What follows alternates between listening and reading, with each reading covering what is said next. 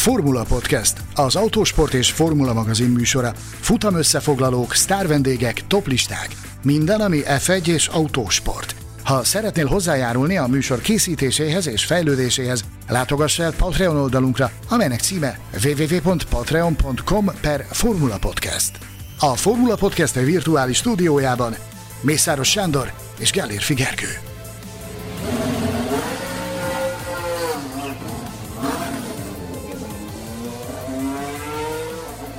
Magyarországon keresi Fernando Alonso utódját az Alpin, hát hogy ezt pontosan hogy kell érteni, azt majd jól kibeszéljük a Formula Podcast legújabb adásában, melyet ünnepélyesen megnyitok, nagy szeretettel köszöntelek titeket. Én Gellér Figergő vagyok, és a virtuális stúdió túloldalán a még mindig, döbbenetes módon még mindig Magyarországon tartózkodó Mészáros Sándor. Szia Sanyikám! Szervusz Gergő, üdvözlöm a hallgatókat! No, hát a mai adás legnagyobb részét, vagy talán az egészét, majd meglátjuk, a pilóta piaci fennforgásoknak fogjuk szentelni. Annak a pilóta piacnak, amely voltaképpen ugye Fernando Alonso Alpintól való távozása és Oscar Piastri különös manővere miatt bojdult fel igazán. Éppen ezért alig ha meglepő, hogy ahogy a behang, bevezetőben is jeleztem, mindenek előtt az Alpinról fogunk beszélni, vagy talán azt mondanám, hogy róluk fogunk a legtöbbet beszélni. De mielőtt elkezdenénk kivesézni a jövő héten esedékes hungaroringi akciót, ezt a szétlövés ez, vagy nem, na majd erről is beszélünk, hogy szétlövés ez, vagy nem. Mindenesetre ezt a tesztet, ahol az Alpin, ö, Fern, de bocsánat, Esteban Okon jövő évi csapattársát keresi. Előtte gyorsan szaladjunk végig, hogy hogy néz ki jelenleg a 2023-as rajtrács, és hol ö, várhatóak ö, üresedések, melyek azok az ülések, amelyek sorsáról beszélnünk ö, kell. Tedd meg, légy szíves, kedves Gergő, hogy a, a, a mezőny fix pontjait ö, ismerteted nekünk, mert hát ö, ugye azt ki lehet jelenteni, hogy bár nincs olyan sok kiadó ülés már a 2023-as szezonra, ennek ellenére ki lehet jelenteni azt, hogy ilyen rumli nagyon régen nem volt az én meglátásom szerint a pilóta piacon. Volt már olyan, amikor sok ülésre hajtottak nagyon sokan, és tényleg volt kavarodás, de, de ilyen szintű ármánykodás, ami jelenleg zajlik a színfalak mögött a pilóta piacon, én bevallom őszintén, hogy ilyet szerintem én még nem láttam. No, hát akkor nézzük. Ugye öt olyan csapatunk van, ahol mindkét versenyző be van jelentve, és itt nem is várhatunk már változást, vagy legalábbis tényleg égszakadásnak és földindulásnak kellene történnie, hogy a Red Bullnál ne Verstappen és Perez, a Ferrari-nál ne Leclerc és Sainz kezdje meg a szezont, és ugyanígy biztosnak nevezhető a Mercedes felállása, a Lewis Hamilton George Russell kettős, az Aston Martin új felállása biztosnak nevezhető Fernando Alonso és Lance Stroll személyében, valamint a McLaren hát kurta furcsa módon kialakult új felállása, ugye Lando Norris és az újonc Oscar Piastri versenyez a McLarennél jövőre. Aztán vannak azok a csapataink, ahol az egyik ülés biztosnak tekinthető, és a másik kérdéses. Ilyen ugye az Alpin, mai mondhatni fő témánk, ahol Esteban Okon csapattársát keresik vadul. Ilyen a ház, ahol Kevin Magnussennek szerződése van a jövő évre, de az ő csapattársának a személye szintén bizonytalan, erről is beszélünk majd ma. Ilyen a Williams, ahol Alexander Albon, nak van maradása 2023-ra, Nikolas Latifinek meg valószínűleg nem lesz. Ilyen jelenleg az Alfa Romeo, ahol Valtteri Bottasnak van a jövő évre szerződése, Jónak viszont jelen tudásunk szerint, jelen állás szerint nincsen. Egyébként ugye ezt hadd mondjam el gyorsan, mivel aktualitásokról beszélünk, és ilyenkor szoktak a szörnyű dolgok történni velünk, hogy jelenleg péntek délután négy óra van, tehát hogyha péntek este kilenckor történik valami, ugye arról ma már nem fogunk beszélni. Ö, igen, tehát ez a négy csapat van, ahol egy pilóta biztosnak nevezhető, más nem, és bizonyos szempontból a legérdekesebb az Alfa Tauri, ahol ugye Pierre Gaslynak van elviekben szerződése 2023-ra, Cunodának meg nincsen, de a mai állapot szerint ö, azt sem lehet teljes mértékben kizárni, legfeljebb valószínűtlennek nevezhetjük, hogy Gasly elhagyja ö, az Alfa Taurit, ö, nyilvánvalóan az Alpin ö, kedvéért, Hát erről is, erről is fogunk ma beszélni, meg ugye arról is, hogy Cunoda helye, ha bár nincsen bejelentve, de mennyire tekinthető biztosnak, vagy, vagy mennyire nem.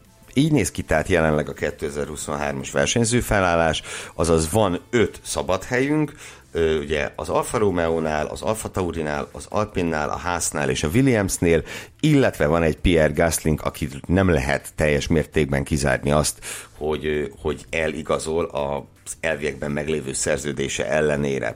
És akkor, ha egyetértesz, akkor, akkor kezdjük az Alpintól, mert ugye itt ö, itt a legizgalmasabb talán jelenleg a helyzet. Számunkra ugye külön izgalmas a helyzet, hiszen Magyarországon fog egy nagyon-nagyon fontos esemény következni a jövő héten. Így van. Kettől csütörtökig a Hungaroringen bonyolít háromnapos tesztelést az alpinistáló a tavalyi évben itt a Hungaroringen Esteban Okonnal a volán mögött futamot nyerő A521-es versenyautóval, ahová több pilótát is meghívtak. Hát fogalmazzunk úgy, ugye a, a műsor elején szétlövést említettél, én nagyon sokat beszélgettem az Alpin istáló munkatársaival az elmúlt napokban. Nagyon sokat beszélgettem más csapatok munkatársaival is az elmúlt napokban, és igazándiból mindannyian igyekeztek rámutatni, hogy ez valójában nem szétlövés, hanem nevezzük úgy, hogy egyfajta képességfelmérő, vagy szintfelmérő teszt lesz, amit, amit bonyolítanak. Kezdjük mindjárt itt az Alpin sztorinak a, az elején. Ez nem egy váratlan dolog, hogy, hogy ide látogat az Alpin. Tehát ezt nem most vasárnap Monzában e, szopták ki a kis ujjukból, hogy akkor ugorjunk le a Hungaroringre, gyakoroljunk egy kicsit. Egészen hihetetlen, de az én információim szerint ez a, ez a, ez a gyakorlás, ez be volt tervezve már hónapokkal ezelőtt, mégpedig talált ki, hogy kinek a részére. Gondolom Oscar Piastri pontosan, számára. Pontosan, Oscar Piastri. Hogy felkészítsék Így a jövő szezonra. Ugye ezek, a, ezek az előző évi autós privát tesztek, ezeket nem csak az Alpin bonyolítja, hanem más csapatok is bonyolítanak ilyeneket. Ezeket nem szokták nagy dobra verni, hogy hol tartják ezeket a gyakorlásokat, de ez a, gyak, ez a, ez a tréning, ez be volt tervezve Piastri részére már tudja Isten valamikor tavasszal egészen a, az év elején be, meg volt már a, a, az Alpin terveiben, hogy, hogy ezen a, ebben az időszakban itt fognak gyakorlatozni Piastrival a, a Hungaroringen. Ebből, amikor ugye Piastri kikerült a képből, akkor, akkor az a döntés született, hogy, hogy Jack Duen, aki a Forma 2 sorozatban a ponttáblázat negyedik helyén áll, ez a fiatal ausztrál pilóta, aki az Alpin Akadémiájának az egyik kedvezményezetje, tehát hogy ő kapja meg a lehetőséget. Aztán ahogy haladtak előre az időben, és ahogy körvonalazódott, hogy hogy is néz ki a pilóta piac állása, akkor komponálták meg azt, hogy valójában az lenne a legcélszerűbb, hogyha meghívásos alapon bonyolítanának egy ilyen erőfelmérő, szintfelmérő, képességfelmérő, nevezzük, aminek gondoljuk egy ilyen gyakorlást, hogy egy picit jobban képbe kerüljenek azokkal a versenyzőkkel, akikkel kapcsolatban nem teljesen tiszta a kép, és, és szeretnék egy kicsit megnézni azt, hogy, hogy hogyan is zajlana a munkavégzés velük élesben, hogyha, hogyha ha, ha ez, ez, ez megvalósulna 2023-ban. Ugye a, a dolgok jelenlegi állása szerint azért még mindig elég sok a homály ezzel a bizonyos gyakorlással kapcsolatban, bár az elég sok mindent kiderítettünk, egyebek mellett a tesztek az időpontját is. Ugye nagyon sokáig csak annyi volt ismeretes, hogy valamikor a szingapúri nagydíj előtt, aztán egy picit megmozgattuk a szálakat, meg megkapirgáltuk egy kicsit a, a dolgokat, aztán kiderült, hogy ez bizony kettő csütörtökig tartják ezt a bizonyos tréninget. Kik vesznek részt ezen a tréningen? Egyelőre ez is. Hát ez a legérdekesebb. Bár, bármilyen hihetetlen, még ez is képlékeny, hogy kik ülnek autóba ezen a, ezen a bizonyos háromnapos teszten. Akit biztosan tudunk mondani, Jack Duen ott lesz a, az autó volánja mögött, Szintén nagyon-nagyon-nagyon-nagyon nagy, és még annál is nagyobb bizonyossággal merjük mondani Nick de Vries-t, aki, aki szintén autóba ül ezen a gyakorláson, és tudomásunk szerint érkezik ide Colton Herta is az indikár fene gyereke, aki az Alpintól is kap egy lehetőséget, bár én azt gondolom, hogy ennek a sztorinak a kivesézése során uh, Colton Hertára is kell, és az ő helyzetére is kell fordítsunk némi figyelmet ahhoz, hogy, hogy megértsük, hogy valójában mitől ekkora, ekkora rumli 2022-ben a pilótapiac. Illetőleg rajtuk kívül érkezik még, szintén nagyon komoly forrásokból kaptunk visszajelzést ezzel kapcsolatban, hogy itt lesz Antonio Giovinazzi is, és vezetni fogja az A521-es Alpint.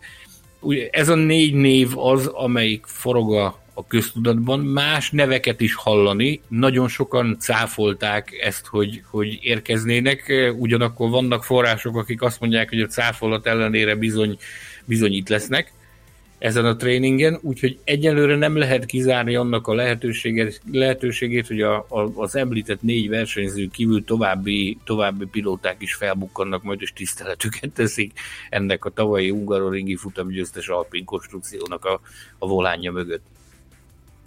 Nagyon érdekes számomra az a, a, a négy versenyző, akit felsoroltál, ugye a verseny, az összetétele ennek a, ennek a négyes fogatnak. Ugye itt van Jack Duen, ő, ő, ő ugye az Alpinhoz tartozik, az Alpin Akadémiára, a Red Bull Akadémiáról nyergelt át, és egyébként nagyon jót kuncogtam magamban, amikor visszahallgattam az év elején, amikor beszélgettünk a junior versenyzőkről, akkor ugye azt azt találtam mondani Jack Duennel kapcsolatban, hogy hát a, az Alpin Akadémiára belépni Oscar Piastri mögé, hát hogy ez, ezt miért tették vajon? Hogy miért tűnt ez nekik olyan jó ötletnek? És most nézd meg, gyakorlatilag F1-es szerződésért harcol a srác, szóval Nekem... így fél évvel később mondhatjuk, hogy bejött. Emlékezz vissza rá, hogy egy évvel korábban, amikor beszélgettünk róla, azt hiszem 20-20-ban, vagy nem tudom, hogy mikor volt az, amikor, amikor beszélgettünk a fiatalokról, ugye az, a, abban az évben valami, valami nagyon nem jól alakultak Jack Duettnek a dolgai, és akkor főleg... Emlékeim szerint pont nélkül zárt az F3-ban. Felhívtad a figyelmemet arra, hogy abban az adásban én azt találtam mondani, hogy, hogy én azt látom, hogy olyan erők mozdulnak meg mögöttem, meg hogy, meg hogy annyira rajta van egy nagyon komoly erőtér azon, hogy ebből a fiúból jó versenyt csináljanak, hogy, hogy utána már látszottak az eredmények, és, és hivatkoztál arra, hogy egy évvel korábban én utaltam rá, hogy ez, ez, ez nem maradhat látszat nélkül, hogy, hogy mit művelnek annak érdekében, hogy Jack Duhenből jó versenyző legyen, úgyhogy a folyamatos meglepetések embere számunkra mindig képes bennünket elkápráztatni valami ilyen váratlan fejleménnyel. Ez most például ezzel, hogy ténylegesen esélye van arra, hihetetlen kimondani, de a forrásaink arról tájékoztattak bennünket, hogy ténylegesen esélye van arra, hogy megszerezze a 2023-as Alpin volánt. Egy egészen elképesztő pilóta piaci fordulat lenne. De szóval ugye ott van Jack Duan, aki az Alpin nevel, vagy növendéke most már. Ott van Nick de Vries, aki ugye a Mercedeshez kötődik, meg Toto Wolfhoz még inkább, de ugye ezzel együtt a Mercedeshez is, és most a Williamsnél debütált. Akkor ugye Colton Herta, aki akinek van közel McLarenhez, ugye egyébként a Andretti pilóta, az F1-be vágyó Andretti pilótája, és az Alfa Tauri szeretné autóba ültetni. És itt van Antonio Giovinazzi, aki meg ugye a Ferrarihoz kötődik, és, a, és most a háznál fog FP1-ezni. Mindezt azért soroltam végig, mert úgy tűnik az Alpin így kinyúlt minden irányba, és gyakorlatilag az összes csapattól szóba jöhető szóba jöhető embereket most behúzták erre a tesztre. Ha ehhez még hozzávesszük azt, hogy ugye bizonyos plegykák, és ezek már tényleg csak plegykák, meg mondtad is, vannak itt száfolatok, hogy még az Aston Martin irányából Nico Hülkenberg is bezuhanhat ide, Mick Schumacher szintén a ház Ferrari irányból zuhanhat be ide, plegykák szerint, hangsúlyozzuk, semmi ez nem, nem állítjuk, hogy így lesz. Hát tényleg nem lesz olyan csapat, amelynek képviseltetné magát az Alpin tesztjén. Ez az Alpin teszt, hogy mondtad, kinyúltak minden irányba, és összeszedték az összes olyan embert, egyébként ez meghívásos alapon működött, csak hangsúlyozom. Tehát, hogy, hogy kiküldtek a, a megvizsgált és megvizsgálni kívánt pilótáknak meghívást, hogy el tudjátok-e fogadni. Ugye az évnek ebben a szakaszában összegerebjézni a pedok mélyéről a különböző pilótákat azért nem olyan egyszerű feladat, mivel hogy vannak bizonyos szerződések, amikhez tartaniuk kell magukat.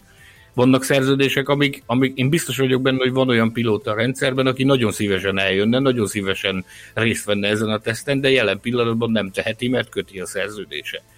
Tehát összeszedték az összes olyan ö, emberkét, akinek a szerződéses státusza lehetővé teszi azt, hogy ezen a, ezen a teszten részt vegyenek. Ugyanakkor nagyon fontos leszögezni, és azért is e, talán túlzás azt mondani, hogy ez egy szétlövés lesz, mert, mert hogy más jelöltek is vannak azért erre a bizonyos versenyzői státuszra.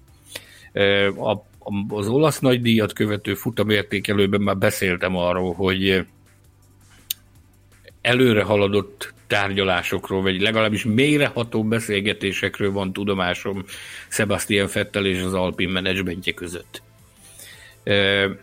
Hosszasan a hétvége folyamán többször is egyrészt megbújva a kíváncsi szemek előtt, de azért mégiscsak eljutott hozzánk az információ, hogy a, a Fetter nagyon-nagyon mélyen beszélgetett Laura Rossival, Ottmar Safnauerrel és Luca De Meo-val egyszerre a, a hétvége folyamán többször is. Előfordult az is, hogy nyilvánosan, de, de legtöbbször a kíváncsi szemek elő megbújva nagyon mélyen egyezkedtek, és forrásunk jelentése szerint egyértelműen arról van szó, hogy az Alpin menedzsmentje megpróbálta őt meggyőzni arról, vagy megpróbálja meggyőzni őt arról, hogy, hogy hagyja a fenébe a visszavonulást, és vállaljon el még legalább egy vagy két szezont a, a, az Alpin kötelékében. Most lehet azt mondani, hogy igen, a, a, a Fettelben a pályafutása alkonyán is túl van, meg, meg mi szükség lenne erre, meg nagyon sok olyan véleményt hallottam, hogy az egész egyszerűen lesújtó hír lenne a Forma 1 számára, hogy nem egy fiatal kapna lehetőséget, hanem egy,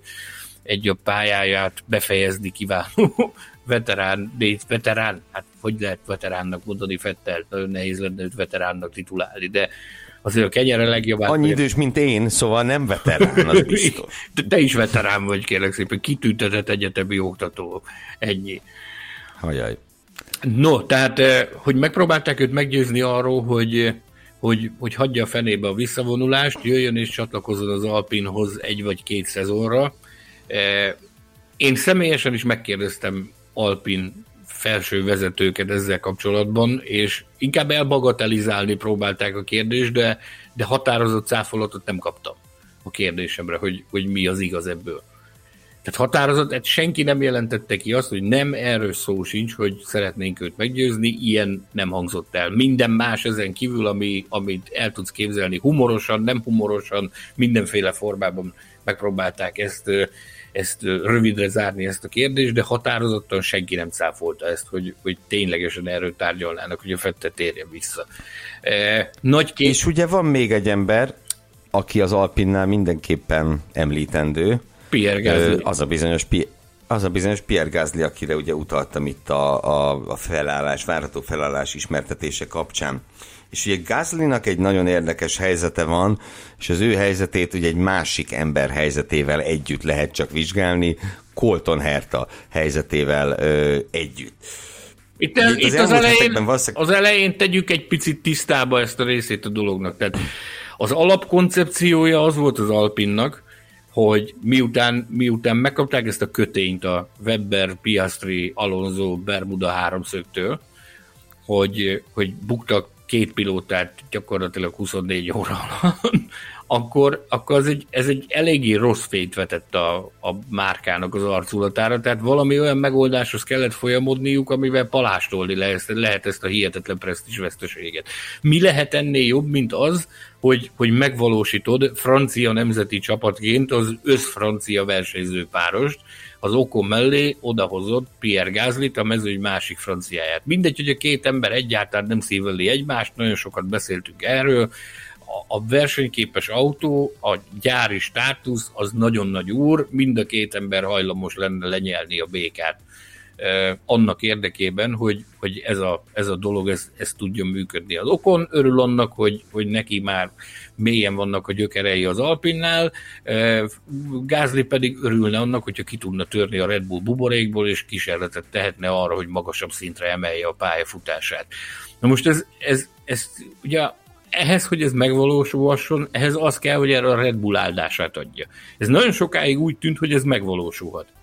Hogy ez, hogy ez meg tud valósulni, hogyha Colton Hertát behozzák a képbe. De volt még itt még egy nagyon fontos tényező, és mielőtt a Herta dologba belemennénk nagyon mélyen, ez fontos elmondani, hogy, hogy a, a pénzügyi kompenzáció amit, amit elvárna a Red Bull azért, hogy, hogy áttengedjék Pierre Gaslyt. Ugye amikor a, a, az Alpine elveszítette Piastrit, akkor itt repkedtek a milliós összegek, hogy 4 millió eurót, 5 millió eurót, 12 millió eurót investáltak az elmúlt években Piastri pályafutásába, és ebből kiindulva a, a, a Red Bull sportszakmai oldalán tevékenykedő szakemberek is gyakorlatilag vontak egy mérleget hogy ők, nekik mennyibe került a, a Gázlinak a, a felépítése az évek során. Ugye azért ő nem tegnap óta dolgozik a, a, a Red Bull rendszerében, nem, nem tegnap óta élvezi azokat a támogatásokat, meg azokat a kedvezményeket, amikkel az a státusz jár, hogy ő a Red Bull családjába tartozik,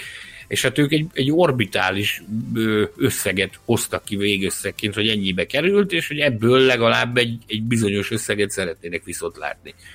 És ez, erről elkezdődtek az egyeztetések, nyilván az az Alpinnak, az Alpin vezetőjének 77 felé állt a füle, amikor meghallották, hogy mekkora zsetont szeretne legombolni róluk Helmut Márkó.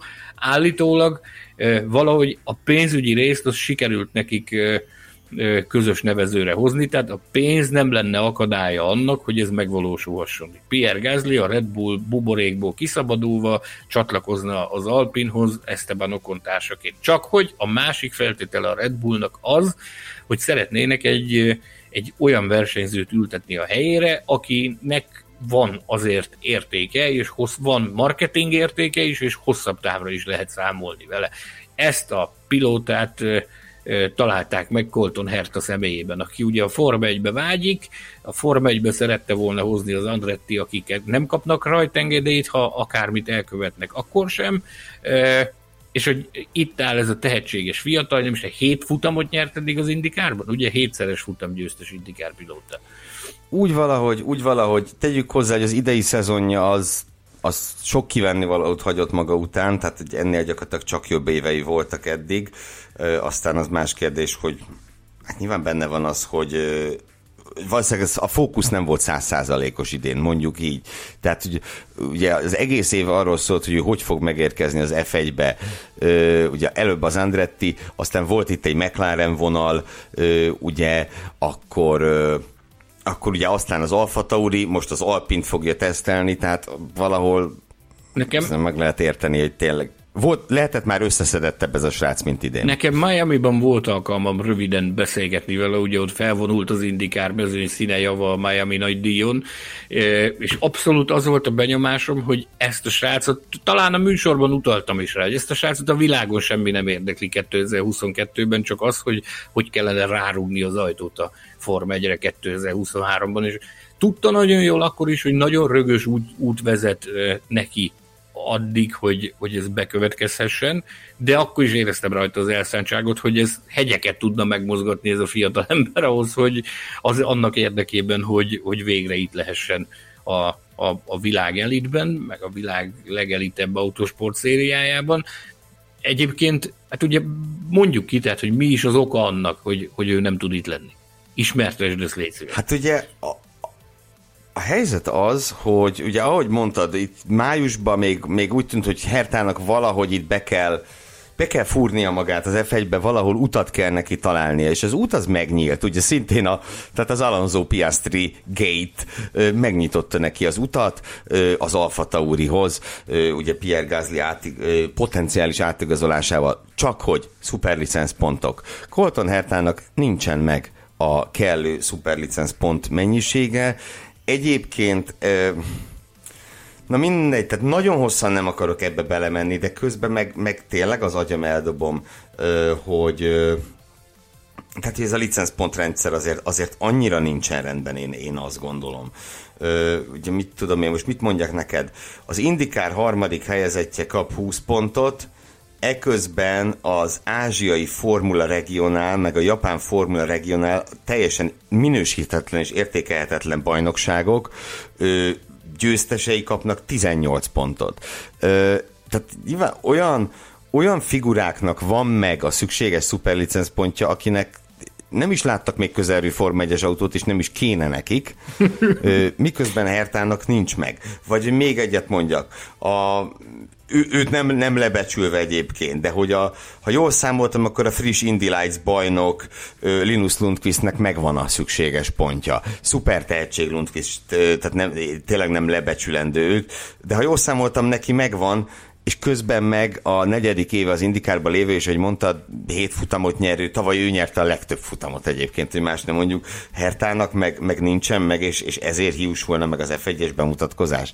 Az nagyon gáz, szerintem. Az... És ez egy más kérdés, bocs, még egy gondolat ide, aztán hagylak szóhoz jutni, hogy ö, ilyen kommenteket is olvastam, hogy, hogy egyébként meg tulajdonképpen mi a fenére van ez a gyerek annyira sztárolva, mondván, hogy csak tizedik lett idén az indikárban, Ö, igen, nem volt túl jó éve, az tény, de az egész karrierje, ahogy ő berobbant, ö, ugye a harmadik versenyén szerezte az első futam emlékeim szerint, ö, és, és gyakorlatilag a karrierje kezdetétől ott van az élmezőnyben, az, az egyrészt azt mutatja, hogy azért itt ö, nem egy kutyaütő versenyzővel van dolgunk, na, és azzal is számolnunk kell, amit Ezerszer hangoztattunk a Formula Podcast történetének kezdetétől, hogy amerikai versenyző kell az F1-nek, a Libertynek, mindenkinek.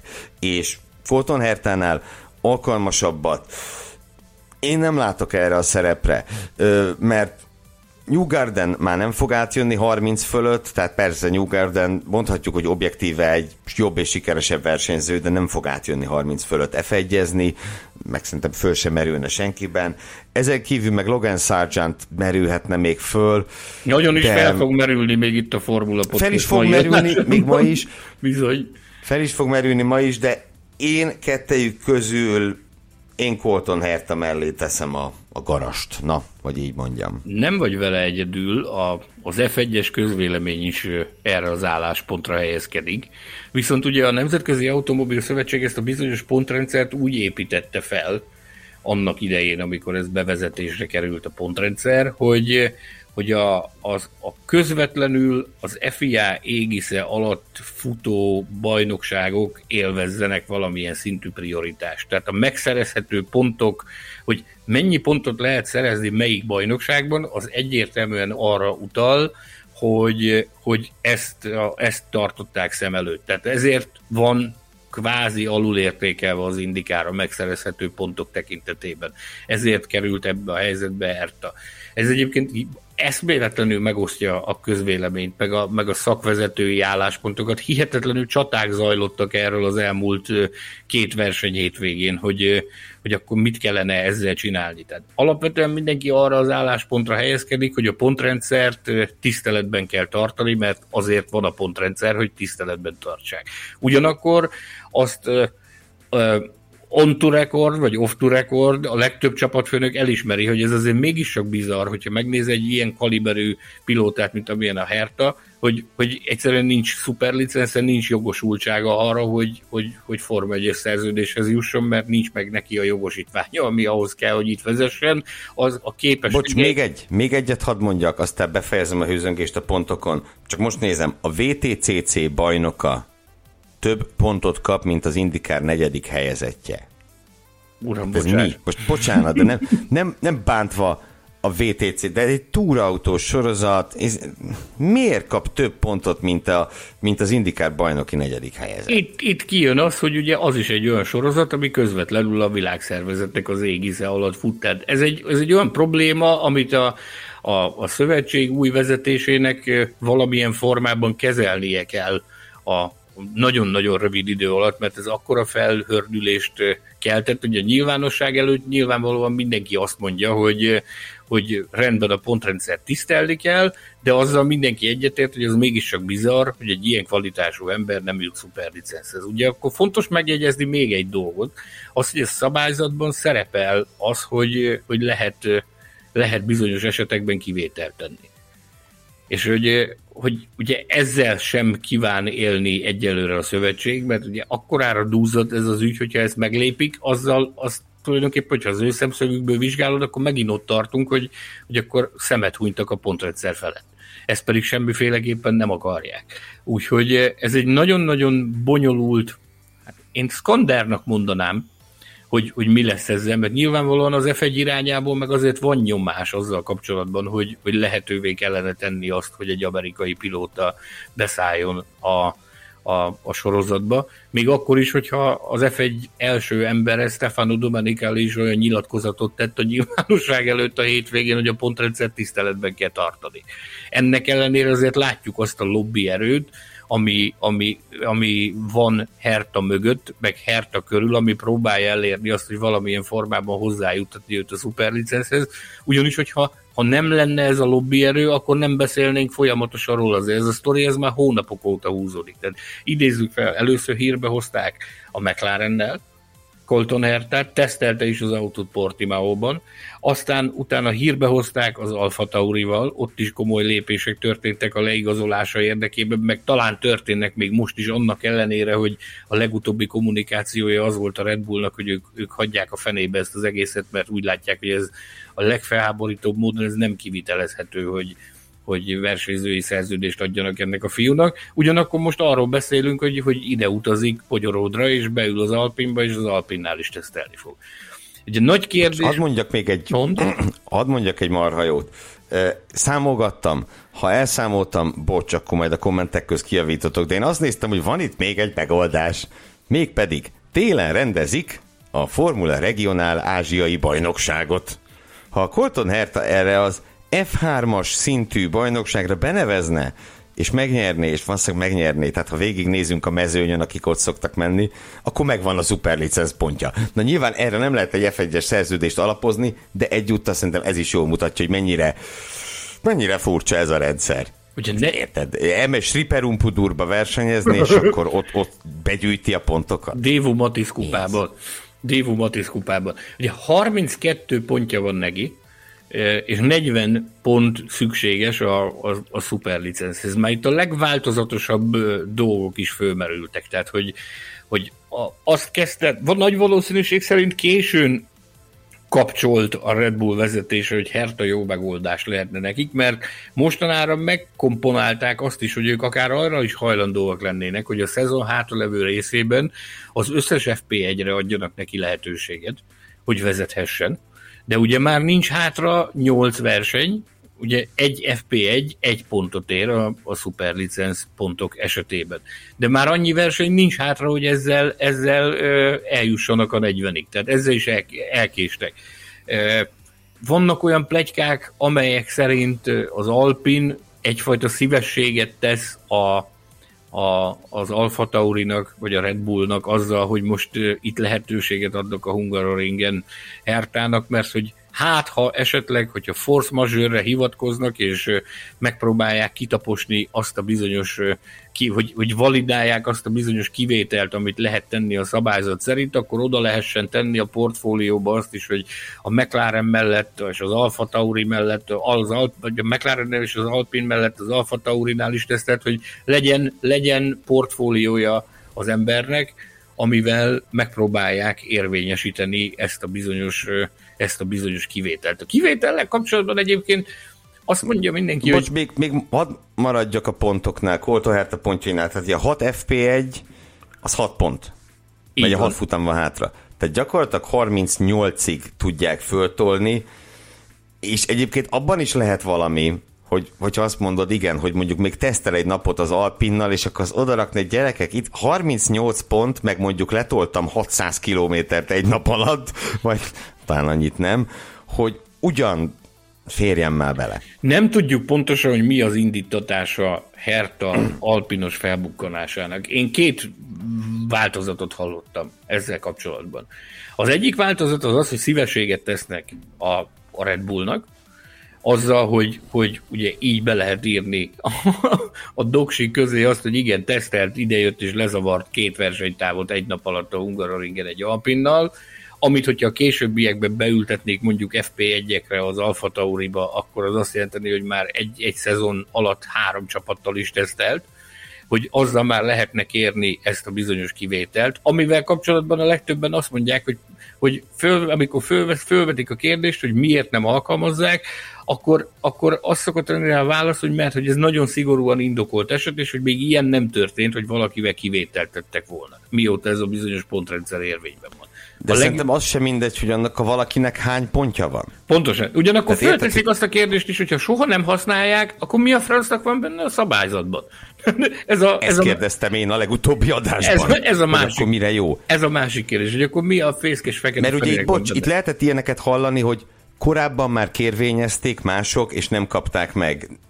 De azoknak a másoknak szerintem nem volt 38 pontja a 40-ből. Most mondom, hogy ha 6 Én... FP1-et megcsinálja, tehát hogy én tudok néhányról... Az sem mindegy, akik, hogy hány pontra kéred. Én tudok néhányról, akik kérvényezték azt, hogy ebben a kivételben részesüljenek, maradjunk annyi, hogy fényévekre voltak ettől a pontmennyiségtől, amivel Koltó Herta rendelkezik, és nemleges választ kaptak a kérvényükre. Visszatérve még egy pillanat, a második forgatókönyv, Herta, hangsúlyozom, esetleges vélt és jósolt hungarorégi felbukkanásával kapcsolatban az a másik indok rá, hogy, hogy úgy vannak vele az Alpinnál, hogy, hogy rámennek a lepattanóra. Hogy, hogy uh-huh. ha, ha, már, ha már a Red Bull esetleg dobja, és, és ott letesznek arról, hogy ebből legyen valami, és ebbe ezzel együtt ők se kaparintják meg a gázli, akkor, akkor legalább, legalább az az esély legyen meg, hogy képben vannak azzal kapcsolatban, hogy mit tud ez az ember, valamennyit hozzá is tesznek ahhoz, hogy szuperlicenszhez juttassák. Aztán, hogyha esetleg mégis úgy alakulna a későbbiekben, hogy, hogy ez a szuperlicensz 2023-ra rendelkezésre állna, akkor ott van egy pilóta, akire adott esetben azt mondhatják, hogy oké, okay, itt volt nálunk, tetszik az a metódus, tetszik az a morál, ahogy ő dolgozik, akkor őt akarjuk, őt szerződtetjük okon mellé 2023-ra. Tehát ez egyfajta ilyen lesipuskás taktika is lehet az Alpin vezetésétől.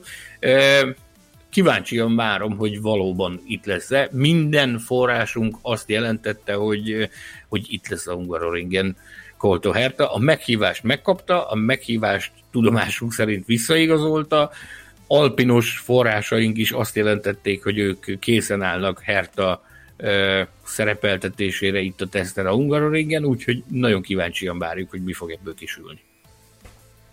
És ugye mai napon egy olyan felvetéssel is találkoztam, böngészve a Twitter bugyrait, majd mondott, hogy szerinted sületlenség vagy vagy annak az, annál a szokott egy százaléknál nagyobb valószínűsége lehet, mert ugye azt szoktad mondani, hogy egy százalék esély azért mindenre van. Mindig minden. A Forma 1-ben ez... Ö, Szóval az is fölmerült itt, hogy Pierre Gasly még egy úton oda kerülhet az Alpinhoz, méghozzá úgy, hogy az Alpin cserébe Jack Duent át, avagy vissza engedi a Red Bull családhoz, és Jack Duen lehet Pierre Gasly utódja ebben az esetben az Alfa Taurinál. Mindezt azzal indokolva, hogy az Alfa Tauri szeretne fiatal versenyzőt, a, az Alpin meg szeretne tapasztaltabb versenyzőt, meg szeretné Pierre Gasly-t kimondottan, hogy ez is egy lehetséges forgatókönyv. Ehhez persze azt kéne tudni, hogy Duenék milyen hangulatban váltak el a Red Bulltól, hát nem is olyan régen. én, én azt látom, az idei verseny hétvégék során különösen, ugye most már azért sokkal nyitottabb a világ, mint korábban volt, tehát sokkal többen jöhetnek, sokkal több alkalommal a versenyekre. Tavaly azért még meglehetősen nagy szigorítás mellett jártuk keltük a pedok, jártunk, keltünk a pedokban, meg, meg, meg elég, elég erős létszámlimit volt azzal kapcsolatban, hogy kik tehetik be oda a lábukat, és kik nem.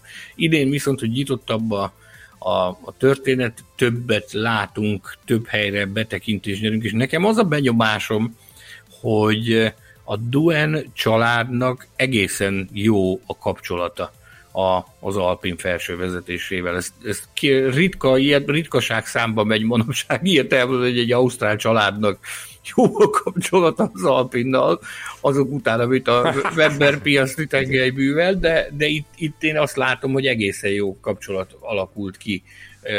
Rosszit nagyon sokszor láttam beszélgetni Mick Duennel. Ott már Safnauer is elég sok időt tölt Mick Duennel, az édesapjával, Jack Duennek. Én is hallottam ilyen feltételezést, de én megmondom őszintén, hogy én ebben, én ebben nem látom az X-et.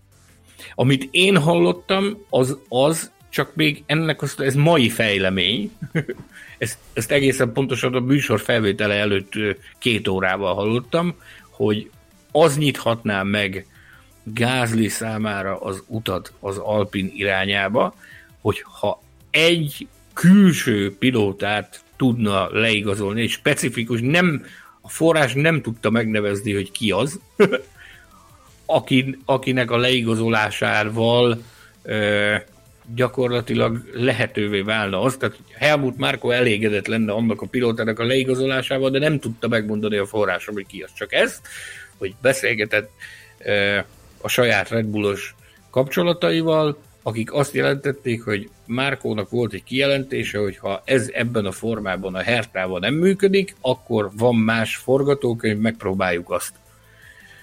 Ha az sem működik, Na, akkor jó. viszont kötik az ebet a karóhoz, és azt fogják mondani, hogy Pierre Gasly marad 2023-ra. Nem véletlenül mondtam a műsor elején, hogy ez a pilóta piac, ez elképesztő rumli, ami, ami, ami itt zajlik, és hogy hihetetlen árbálykodások zajlanak, amiket a külvilág annyira nem lát. Nem tudom, hogy ki lehet az, akire, akire Helmut Márko azt mondaná, hogy azzal elégedett lenne, hogy, hogy Gázli helyére beültetné a, az Alfa Tauriba. Ami biztos, és ez szerintem, ez szerintem nem szorul különösebb magyarázatra. Egy ilyen pali mellé, mint Cunoda, kell egy rutinosabb, tapasztaltabb ember, aki, aki azért képes zászlóvivővé válni záros határidőn belül az Alfa Taurinál.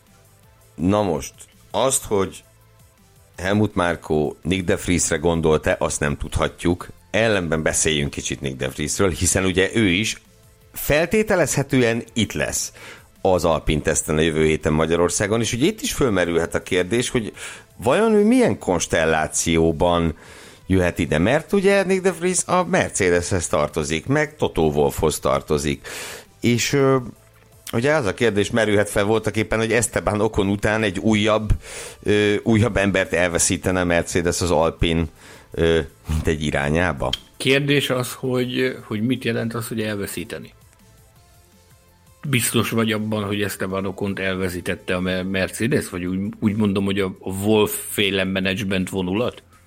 Mert az én információim szerint jelen állapotban ö, az arról van szó, hogy Okon Alpin pilótaként versenyez ö, ezekben az években, de azért azok a szálak, amik amik azt eredményezték, hogy vagy eljuttatták őt idáig, amelyek, amelyek kinyitogatták előtte az ajtókat, azok a szálak azért azok még mindig megvannak.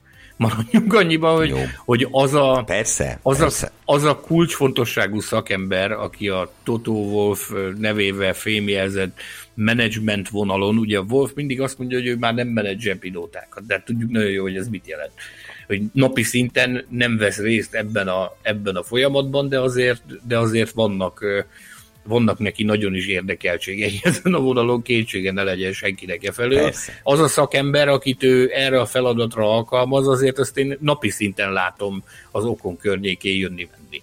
Tehát ez teljesen egyértelmű, hogy azok a szálak, azok azért még megvannak. Hogy mi varázsolhatja De Vries az Alpin közelébe, hogy mi, tehát mi, mi juttatta előtt idáig.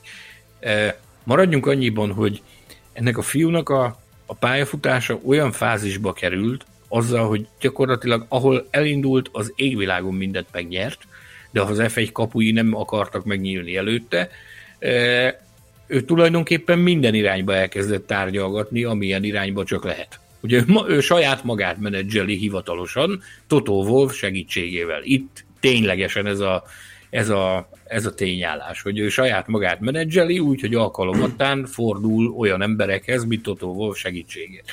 És e, a családjának egyébként nagyon komoly kötődése van a, a Renaulthoz, mint vállalatbirodalomhoz.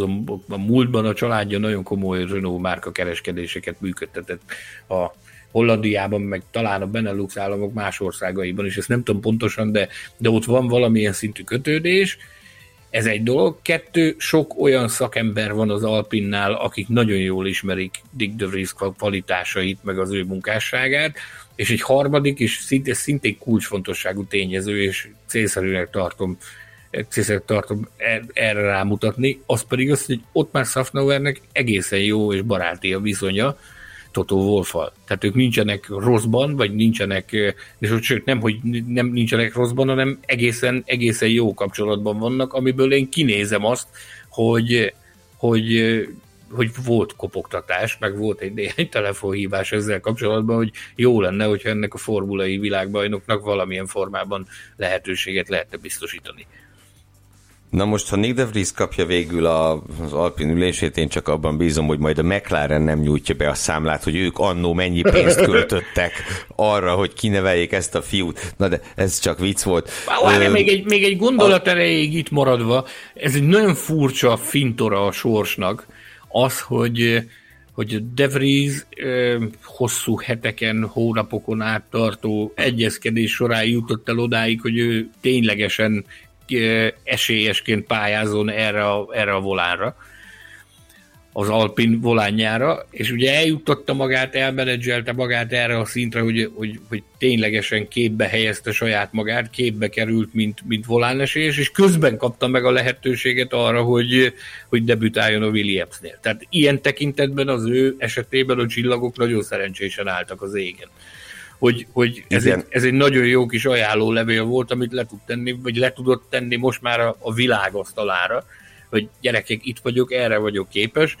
Én hallom azt is, hogy az e, a monzai futamóta eltett napokban, hogy azért Jos Capito vakarja a fületövét, hogy azt a mindenit, tehát azt a pénzmennyiséget, amit, amit jelenleg kapnak a Nicolas Latifi alkalmazásával, vagy a kiszemelt, volára kiszemelt Logan Sargent alkalmazásával, azt lehet, hogy ez a fiú pont mennyiségben be tudná hozni ami azért viszont nem lenne, nem lenne egy elhanyagolható tényező. Ugye Capito sokszor hangsúlyozta azt, hogy neki a teljesítmény lenne a lényeg, az lenne az ideális megoldás, hogyha olyan pilótával tudnának versenyezni, aki ezt a bizonyos budgetet, ezt a bizonyos pénzösszeget, ami kiesne majd Latifi távozásával, azt pont mennyiséggel tudná behozni. A De Vries erre nagyon nagy valószínűség szerint kiválóan alkalmas, hogy ezt megtegye.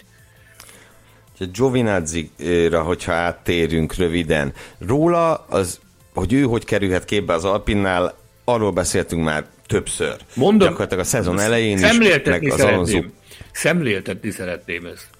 Képzeld el, hogy utána néztem. Én, én beszéltünk itt arról a műsorban, hogy hogy mi a kötődés az Alpin meg Giovinazzi között. Az, hogy az, a Luca Di Meo. Luca Di Meo, a Renault vezérigazgatója, baráti kapcsolatokat ápol uh, Antonio Giovinazzival. Uh, ugye én akkor rámutattam arra, hogy hogy ez a közös gyökereknek köszönhető, tehát hogy nagyságrendileg ugyanabból a régióból származnak. Képzeld el, hogy én, én ezt beellőttem a térképen, utána jártam. Luca Di Meo egy bizonyos, remélem jó mondom, nem Sriperumpudur, Sriperumpudurozni fogok, hanem megpróbálom egyben jó kimondani. Locorotondo a helynek a neve, ahonnan... Ez szuper. Locorotondo a helynek a neve, ahonnan Luca De Meo származik. Antonio Giovinazzi pedig Martina Franca szülötte. Talált ki, hogy a két település között mekkora távolság van. 26 kilométer. Oh, a Google Maps szerint 6,3 kilométer.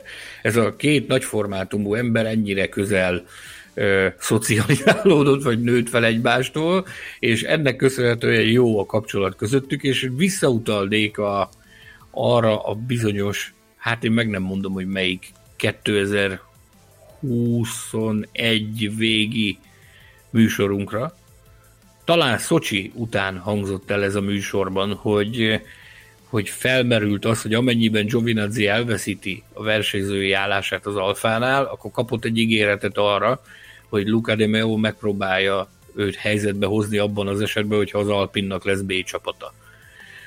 Erről, besz- és, erről beszéltünk és ugye, a műsorban. Erről beszéltünk később is, amikor az, elindult az orosz-ukrán háború, és ugye Mazepin elvesztette az ülését, akkor ugye annak kapcsán beszéltünk erről, hogy vajon Giovinazzi miért nem ül be a házba? Olyan kézenfekvőnek tűnt volna egy pillanatig, hogy, hogy Giovinazzi-t a Ferrari oda be tolja, és ugye ott is erre mint egy hivatkoztunk, hogy valószínűleg más irányból vár vár valamit, és ez a valami, ez most, most lehet, hogy elérkezik. Képzeld el, hogy Mert... van még egy apró adalékom, amit a, az ő köreiből sikerült kiszimatolnom az elmúlt két napban. az pedig az, hogy azzal, hogy Giovinazzi elvállalta ezt, hogy eljön, ide utazik és az Alpin tesztjén részt vesz, ezzel gyakorlatilag akár az idő majd megmutatja, hogy így lesz-e vagy sem, de ez akár egy stratégiai mestervágás is lehet a részéről. Elmondom neked, hogy, elmondom neked, hogy mi ez. Ugye, amikor, amikor bekövetkezett ez a sztori, hogy, hogy kiderült, hogy Alonso off az Alpintól, és, és körvonalazódott az is, hogy, hogy Piastri sem lesz az Alpin versenyzője, ugye egyértelművé vált, hogy ott van egy szabad volán, akkor ugye arra hallottuk, hogy ráugrottak ám nagyon sokan, ugye Safnauer 14 pilótáról beszél. Nyilvánvalóan a 14 között ott volt szuperlicenszel és tapasztalatokkal rendelkező versenyzőként, ott volt Antonio Giovinazzi is. Ugye még arról is spekuláltunk, hogy esetleg, ha ez a körforgás, ez a nyári szünet végén beindulna, akkor talán már, már a nyári szünet után is elvállalhatna ezt a pozíciót, mert hogy addigra véget ér a formulai szezonja. Na már most, ha megnézed az időrendiséged, ha nem tévedek, augusztus 22-én érkezett az a bejelentés, amiben, amiben azt közölte a ház és a Ferrari, hogy Monzában és Austinban is lehetőséget kap a ház kötelékében FP1-en részt venni Giovinazzi. Ez ennek, ennek picit a mondandóm későbbi részében még lesz jelentősége. Tehát, hogy hogy ez, ez közben érkezett a nyári szünet közben. Ugye azért ilyen bejelentéseket nem nagyon szoktak tenni a, a nyári szünet közben, amikor, amikor mindenki nyaral, de ez... Ilyen Ilyen fajsúlyos bejelentés. Nem, nem, nem, abszolút nem tűnt fajsúlyosnak, csak később, hogyha majd, majd befejezem, akkor értem. Persze, hogy miért ironizáltam. Oké, okay, hogy miért lett ez fajsúlyos. Tehát Giovinazzi előtt a dolgok jelenlegi állása szerint nyitva lehet akár a ház kapuja is, mert ott ugye a Ferrari-nak hatása van az egyik versenyzői állásra, jelen esetben Mick Schumacher volányára, ott hatással van a Ferrari, hogy oda, oda kiülhet be. Tehát ott neki akár lehet keresni valója is. Nem is érezte rosszul magát a háznál, most, amikor, amikor FP egyezett, egészen, egészen jól el volt ott abban a közegben, Ugyanakkor azt tudjuk, hogy, hogy Steiner, Günther Steiner és a, a ház vezetése azért szintén több pilótával kacérkodik, és hát ők nem biztos, hogy, hogy, hogy nagyon akarják azt, hogy a Ferrari-nak beleszólásai joga legyen ebben. Tehát nem feltétlenül ragaszkodnak ahhoz, megvizsgálnak más lehetőséget is. Nyilvánvalóan tiszteletben fogják tartani az együttműködésre való tekintette, hogyha a Ferrari-nak ilyen óhaja van. És a Giovinazzi szerződésében van egy passzus, hogy amennyiben más csapat, ugye szerződtetett Ferrari pilóta, de amennyiben más csapatnál lehetősége kínálkozik akár tesztelésre, akár versenyzői szerződésre, abban az esetben ő kiléphet a, a Ferrari szerződésből. És ugye az elmúlt időszakban arról hallottunk, hogy a Ferrari-nál nagyon sok pegyka volt erről, hogy a Mattia Binotto Robert Schwarzman szeretné Mick Schumacher helyén látni a, a, a ház autójában.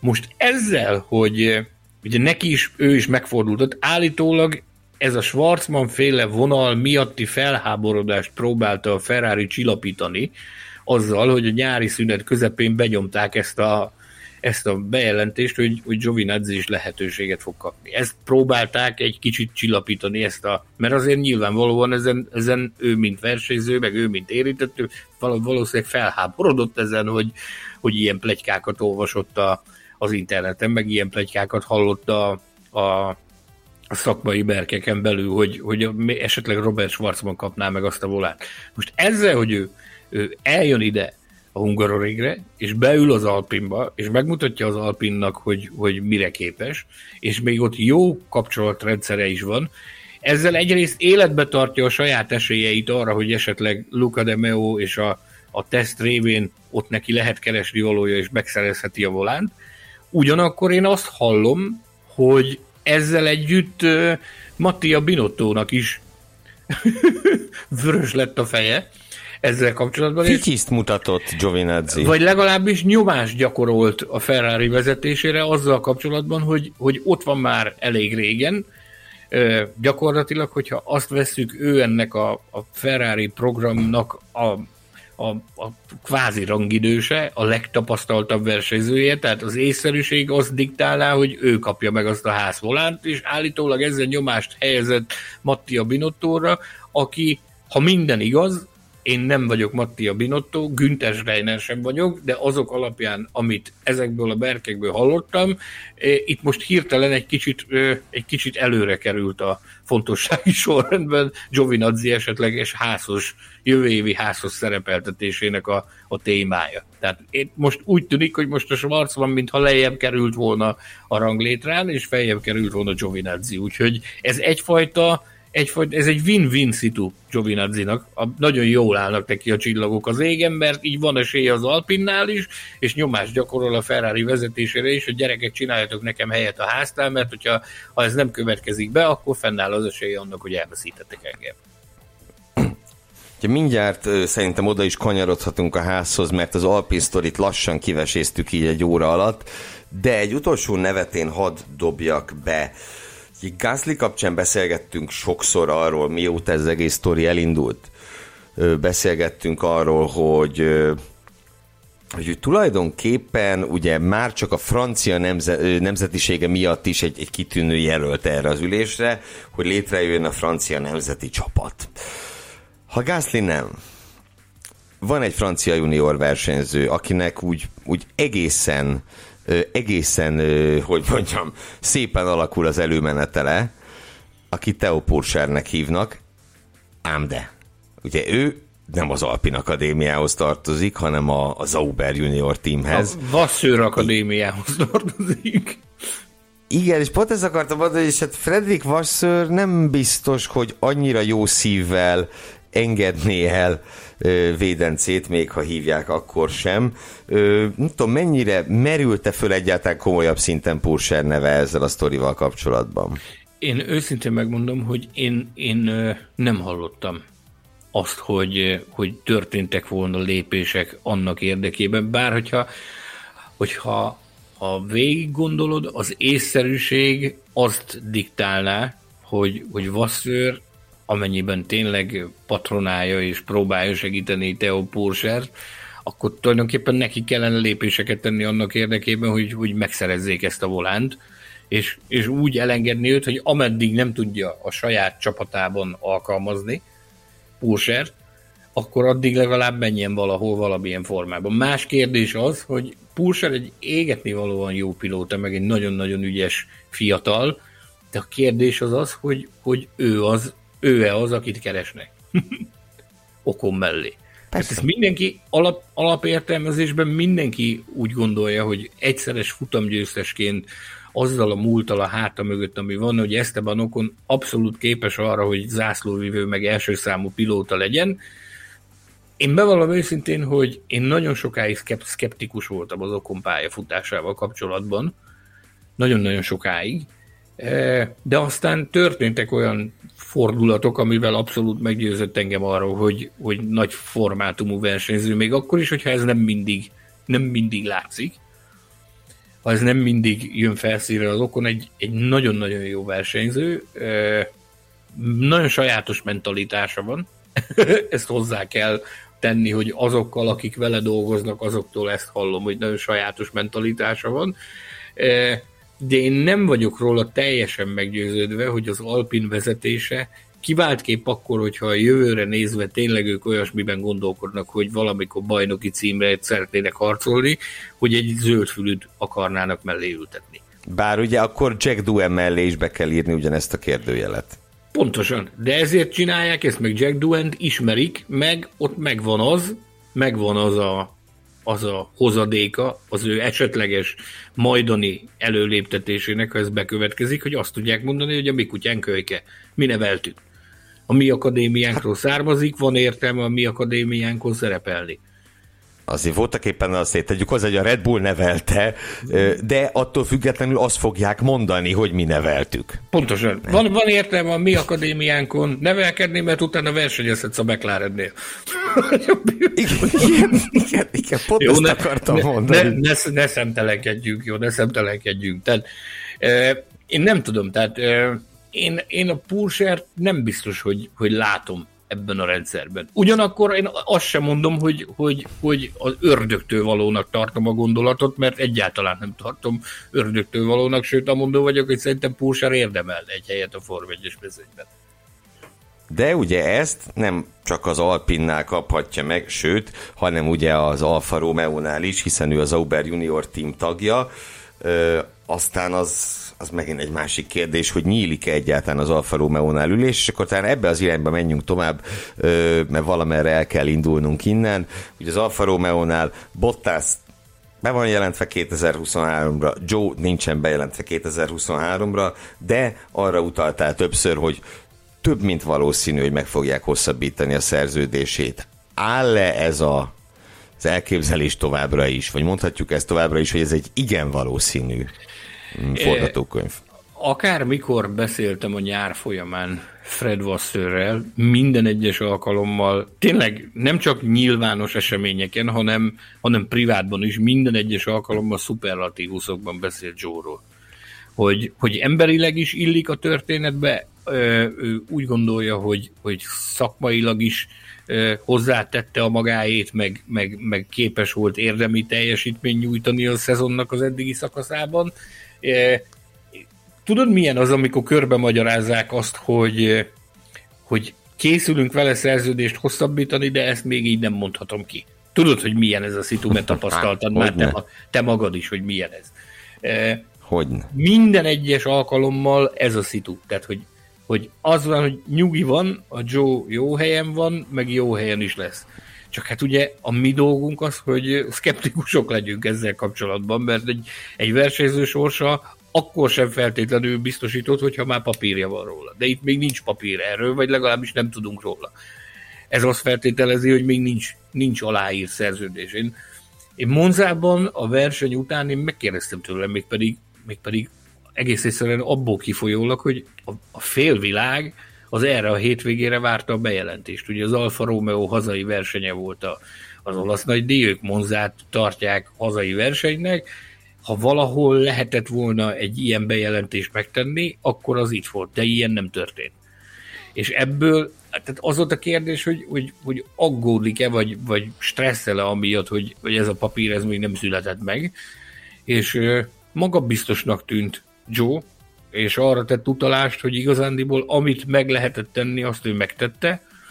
Ő azt gondolja, hogy a csapatnál értékelik azt a teljesítményt, amit ő kitett az asztalra, és hát reménykedik abban, hogy ez a, ez a dokument, ez, ez hamarosan megszületik. Hogy ez megszületik-e, vagy hogy mikor születik meg, ez egy jó kérdés. Az minden esetre én már a, az érdekes kategóriába sorolom, hogy, hogy ezt nem túlrantották itt el. De mondjuk látva azt, hogy hogy alakul a pil- pilótapiac, hogy mekkora rumli és mekkora felfordulás van, lehet, hogy úgy van vele a jó öreg Fred Vasször, hogy érdemes kivárni, mert soha nem tudni, hogy mi történik. Tehát ilyen tekintetben hát van, log, van logika abban, hogy nem kapkodják el a, a, a, a pilóta bejelentést az Alfa Romeo-nál.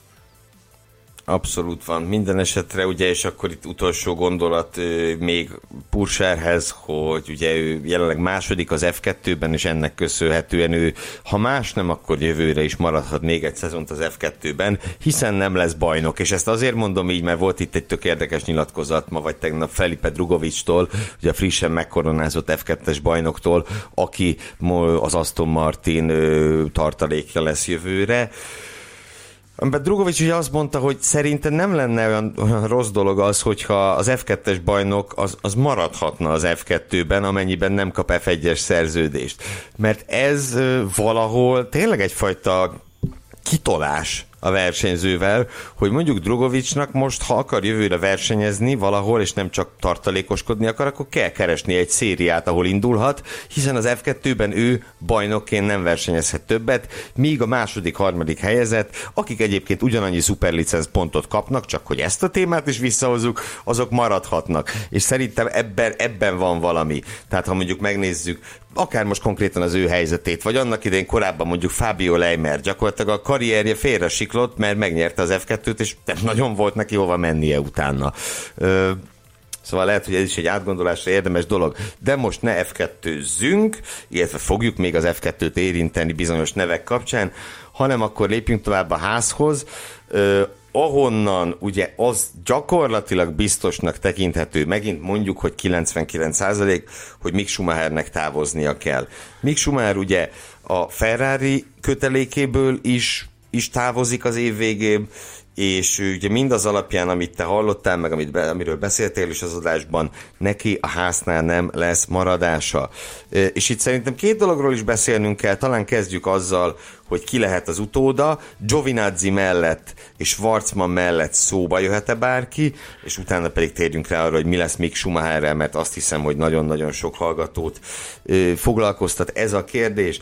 Ö, tehát Giovinazzi és schwarzman ugye most is említettük, meg a legutóbbi adásban is. Schwarzman ugye, akik esetleg nem hallották volna a legutóbbi adást, ugye orosz versenyző, de ő orosz-izraeli kettős állampolgár, és így ugye az oroszok ö, eltiltása, kitiltása ellenére is izraeli pilótaként, ha máshogy nem, akkor az első izraeli Formula 1-es pilótaként ülhetne be a házba. Giovinazzi olaszként valószínűleg, na de van-e bárki más, aki beülhet a házba 2023-ba, akiről szó van? Ugye itt a múlt héten, és most tényleg nem az én monomániám, hogy mindig Nico Hülkenberget hozom szóba, de ugye a múlt héten erről egész konkrétan szó volt, hogy, hogy legalábbis ott van a jelöltek között a Form 1-ből mindig távozó és valahogy mindig visszatérő német pilóta. Günther Steiner maga sem cáfolta ezt, hogy ez így lenne. Ezt azzal vette élét ennek a plegykának, hogy ő gyakorlatilag mindenkivel, aki él és mozog és szuperlicenszel rendelkezik, mindenkivel folytat tárgyalásokat, és ezek közé ide tartozik Nico Hülkenberg is, mert él, mozog és van szuperlicence. Colton Hertával ellentétben. Szóval uh, Hülkenberg Get is emlegeti a plegykagyár, mint potenciális esélyesét a házvolánnak. Én a magam részéről, én nem tudom, hogy mennyire lehet ezt komolyan venni, vagy mennyire lehet esetleg úgy figyelembe venni, hogy eszközként használják ezt, hogy valakinek esetlegesen az árfolyamát lefelé, lefelé nyomják azzal, hogy bedobták a köztudatba ezt, hogy hogy esetleg Hülkenbergnek is lehet esélye arra, hogy megszerezze. Ezekben az években Nico Hülkenberg nekem olyan, mint mit tudom én, 10-15 éve Pedro de la Rosa volt, hogy a legváratlanabb helyeken és pillanatokban így hopp, így fölbukkan. Igen. De la Rosa is tényleg ugye egészen vár, amikor, amikor visszatért az F1-be az Zauber, BMW Zauber Ferrari-val 2010-ben, hát ki a bánat gondolta volna, hogy egyszer csak egy váratlan La Rosa így kiemelkedik a habokból. Hihetetlen. Na hát, Hülkenberg is valami ilyesmi most. De akkor alapvetően azt mondhatjuk, ha jól, jól értem, meg jól gondolom, hogy hogy úgy sejthetjük, hogy Schumacher utóda a Ferrari holdudvarból kerül ki, a legnagyobb valószínűséggel legalábbis. Én nem tudom elképzelni azt, hogy ebben a hihetetlenül szoros együttműködésben, ami fennáll a ház és a Ferrari között, hogy a Ferrari hajlandó lenne eltekinteni attól, hogy, hogy kihasználják ezt a kártyát, hogy oda delegálhattak egy pilótát. Én egyszerűen nem tudom ezt elképzelni, hogy ez bekövetkezzen, már pedig ha ebből indulok ki, akkor, akkor csak is arra tudok következtetni, hogy valamelyik, eh, valamelyik Ferrari fióka lesz az, aki, aki 2023-ban zavargatja majd azt a házautót a világ versenypályáin, és eh, hát ebből kiindulva én azt gondolom, hogy talán le is redukálhatnánk a, az esélyesek körét Robert Schwarzmanra és Antonio Giovinazzi-re, csak hát ugye itt a formairől beszélünk, ahol bármikor bármi megtörténhet, tehát Ezért igazándiból én... fogalmaztam úgy, hogy a legnagyobb valószínűség igen, kell. Igen, igen, igen. Én azt gondolnám, hogy, hogy e közül a két ember közül kellene, hogy kikerüljön az, hogy ki lesz a, a ház versenyzője Kevin Magnussen mellett 2023-ban, de mondom, tehát ez is egy olyan műfaj, hogy soha nem tudhatjuk, hogy mi a fene történik, mint az, mint az olasz nagydíj futamértékelőjében. Talán tettem rá utalást, hogy ugye Zandvoortba is várták Ginházt, oda azért nem jött, mert, mert törölték a járatát, és közben úgy besűrűsödött az otthoni programja, hogy nem tudott eljönni. E, és várták ide Monzába is, ide pedig azért nem jött, mert információink szerint ugye neki akkor van itt jelenése, amikor döntési helyzet van, és ez, ez arra utalt, hogy egyelőre nincs döntési helyzet. Hogy az, hogy nem bukkan fel Monzában, ez, ez, ez ebből azt tudjuk kiolvasni, hogy egyelőre nem áll úgy a, a, a helyzet a háznál, hogy dönteni kell ilyen pilóta ügyben. Úgyhogy, úgyhogy ez is az a vonal, amire csak azt tudjuk mondani, hogy várjunk és figyeljünk, meg próbáljuk hozni ezzel kapcsolatban a legfrissebbeket, amiket, amiket hallunk, hogy, hogy mi is zajlik ezen a fronton. Azt ugye azt én mondó vagyok, hogy az 99%-os bizonyossággal gondolhatjuk, hogy Mick Schumacher nem marad a csapat kötelékében. No de, akkor hova megy? Ugye Mick Schumachert több ö, istálóval is szóba hozták az elmúlt, ö, az elmúlt hetekben. Ugye az ő neve viszonylag hamar, az Alonso Piastri Gate után viszonylag hamar ö, felröppent a sajtóban, mint Alonso lehetséges utóda, ö, és Esteban Ocon maga is elég sokat tett azért, hogy ez fölmerüljön a sajtóban. Ugye ő, ő hangot adott annak a vágyának, hogy Mick Schumacher legyen az ő csapattársa. A kettő Ö... nagyon jó haverok. Okon és Mick Schumacher igen, igen. országos cimborák, ők nyaralnak együtt, meg ökörködnek együtt, meg ők, ők tényleg nagyon kedvelik egymást. Tehát ez egyébként egyfajta protest is lehetett talán az ellen a, az ellen a tényállás ellen, hogy, hogy ugye minden... Hogy a gázli jön. Hogy a gázli jön, igen. Ez egyfajta, egyfajta protest is, egy ilyen protest hadjárat hmm. is lehetett az ő részéről.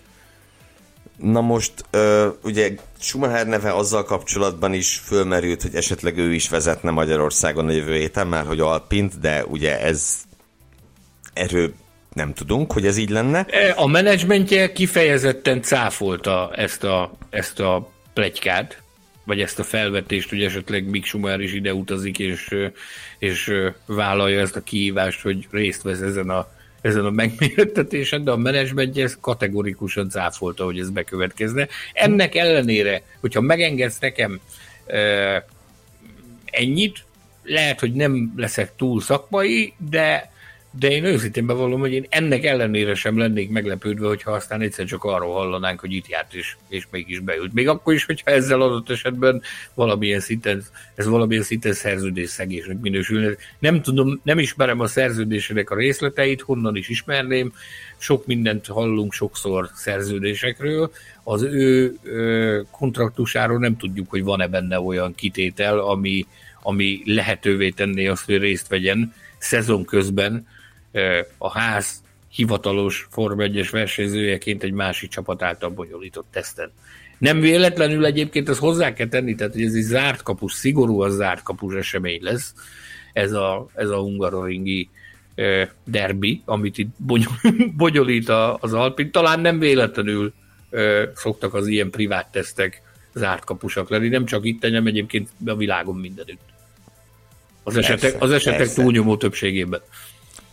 Aztán túllépünk az Alpinon, ugye még Schumacher neve az Alfa Tauri kapcsán is fölmerült az elmúlt egy hónapban, vagy bő egy hónapban, ugye arra az esetre, hogyha Colton Herta nem, stb. stb. stb. Én meg lennék, és most nem bántani akarom még Schumacher, de én meg lennék lepve, hogyha Helmut Márkor rágondolt volna. Tehát, hogyha ő lenne az a versenyző, akinek a kedvéért hajlandó Pierre Gaslyról lemondani, nem hiszem. És ugye van itt még egy irány, ez pedig a Williams. Amár, mint, sőt, mad, egészítsem ki, tehát úgy mondanám, hogy ha versenyző ülésekről beszélünk, mert ha tartalékpilótai ülésekről beszélünk, az egy másik történet. Akkor ugye akár az Alpin is szóba jöhet, és ki tudja, akár más is. De ha versenyző ülésről beszélünk, akkor talán a Williams lehet a leg, a legesélyesebb, vagy talán az egyetlen esély arra, hogy Mick Schumacher versenyzői szerződést kapjon 2023-ra. Egyetértesz ezzel? Nem csak én értek egyet ezzel, hanem a, kollégák túlnyomó többsége is. A a Form 1-es világsajtóban, hogy a Williams lehet talán az a célállomás, ahol, ahol még van valamicske esélye arra, hogy, hogy, hogy ott versenyzői szerződéshez jusson, de, de azt hozzá kell tenni, hogy azok alapján, amit hallottunk Williams-es berkekből, ott sem szerepel a, a prioritásos listának a, a, az első egy-két helyé. Ugye a, a, a monzai hétvége előtt az egyértelmű favorit a Williams volán megszerzésére, tehát Latifi helyének a megszerzésére. Ez most nincs bejelentve, meg nincs kimondva, de ezt a pedokban, ez egyértelműen, meg, meg, meg egyöntetően mindenki tényként kezeli, hogy Latifi nem marad 2023-ban. Az utóbbi hetek teljesítménye alapján teljesen egyértelmű, hogy miért. Ezért mindenki szabad volánról beszél a Williams-nél. Maga Jules Capito is. Tehát ő nem tartotta el... lassan maga Latifi is. Lassan maga Latifi is, igen. Szerencsétlen. E, tehát a, a monzai hétvégében, amikor belecsaptunk, akkor úgy tűnt, hogy Sargent az, akinek a legnagyobb sansza van arra, hogy ezt a volánt megszerezze, tekintettel arra, ugye, hogy Williams akadémista, tekintettel arra, hogy van mögötte jókora tőke, ami lehetővé tudja ezt tenni, tekintettel arra, hogy ezzel együtt megvalósulna az is, hogy lenne, lenne amerikai pilóta a, az F1-ben. És, úgy, úgy, és, és, bocs, és az eredményei se rosszak, tehát azért ezt is tegyük hozzá. Így van. 2000 hányban, 20-ban az utolsó tehát a szezonzáró F3-as futamon hárman voltak versenyben a bajnoki címért, Piastri, Purser és Sargent. Ez önmagában ez, ez egy jó ajánlólevél. Igen. És igen. azóta az F2-ben is villog. A monzai hétvége úgy kezdődött, hogy ő a legfőbb esélyes. E, aztán ugye... Aztán tört, jött Albon vakbélgyulladás. Jött az Albon-féle vakbélgyulladás, jött a De Vries-féle bomba bemutatkozás, és ez, ez azért egészen átrendezte az erőviszonyokat. Tehát nem véletlenül mondtam, hogy vakarja a fületövét Jos Capito, alkalmam nyílt látni azt a, azt a az arckifejezést, meg azt a testbeszédet, meg azt az örömöt, meg azt a mindent, ami, ahogy ő nyugtázta ezt, hogy mit vitt véghez De Vries azon a bizonyos szombaton, vasárnapon. És ugye azóta már megfogalmazódtak a részéről olyan állásfoglalások is, láttam ilyen nyilatkozatot, meg, meg a különböző agfájlokat visszahallgatva hallottam ilyet, ahol, ahol arra tett utalást, hogy igazándiból De Vries már megtette, amit, amit ő meg tudott tenni, annak érdekében, hogy, hogy volához jusson, és hogy innentől fogva már tényleg csak bizonyos tényezők szükségesek ahhoz, hogy, hogy ez materializálódjon. Nekem ebből úgy tűnt, az volt a benyomásom, hogy ő hajlamos arra, hogy, hogy De Vries szerződtesse 2023-ra. Ugye ott a Mercedes vonalon meg is van a kapcsolat Toto Wolfhoz kapásból. Még úgy is, hogy azért az elmúlt időszakban azért ők próbáltak valamilyen szinten távolodni a, a Mercedes-től. A De Vries ez pont egy olyan megoldás lenne, ami egy köztes megoldás. Hogy egy kicsit Mercedes, egy kicsit nem Mercedes.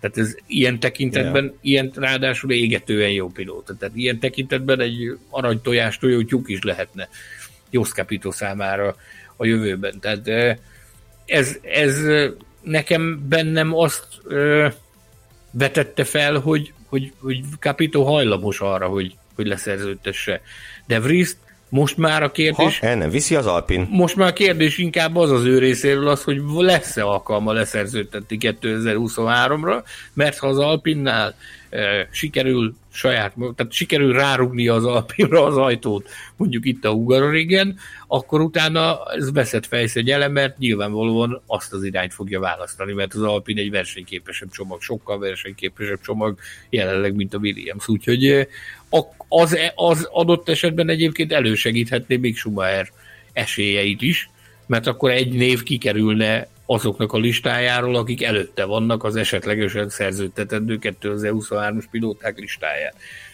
Aztán, és akkor a fő esélyeseknek tehát De Vries, Sargent és Schumacher nevezhető. Én, én ezt mondanám, hogy és, és talán ebben a sorrendben is.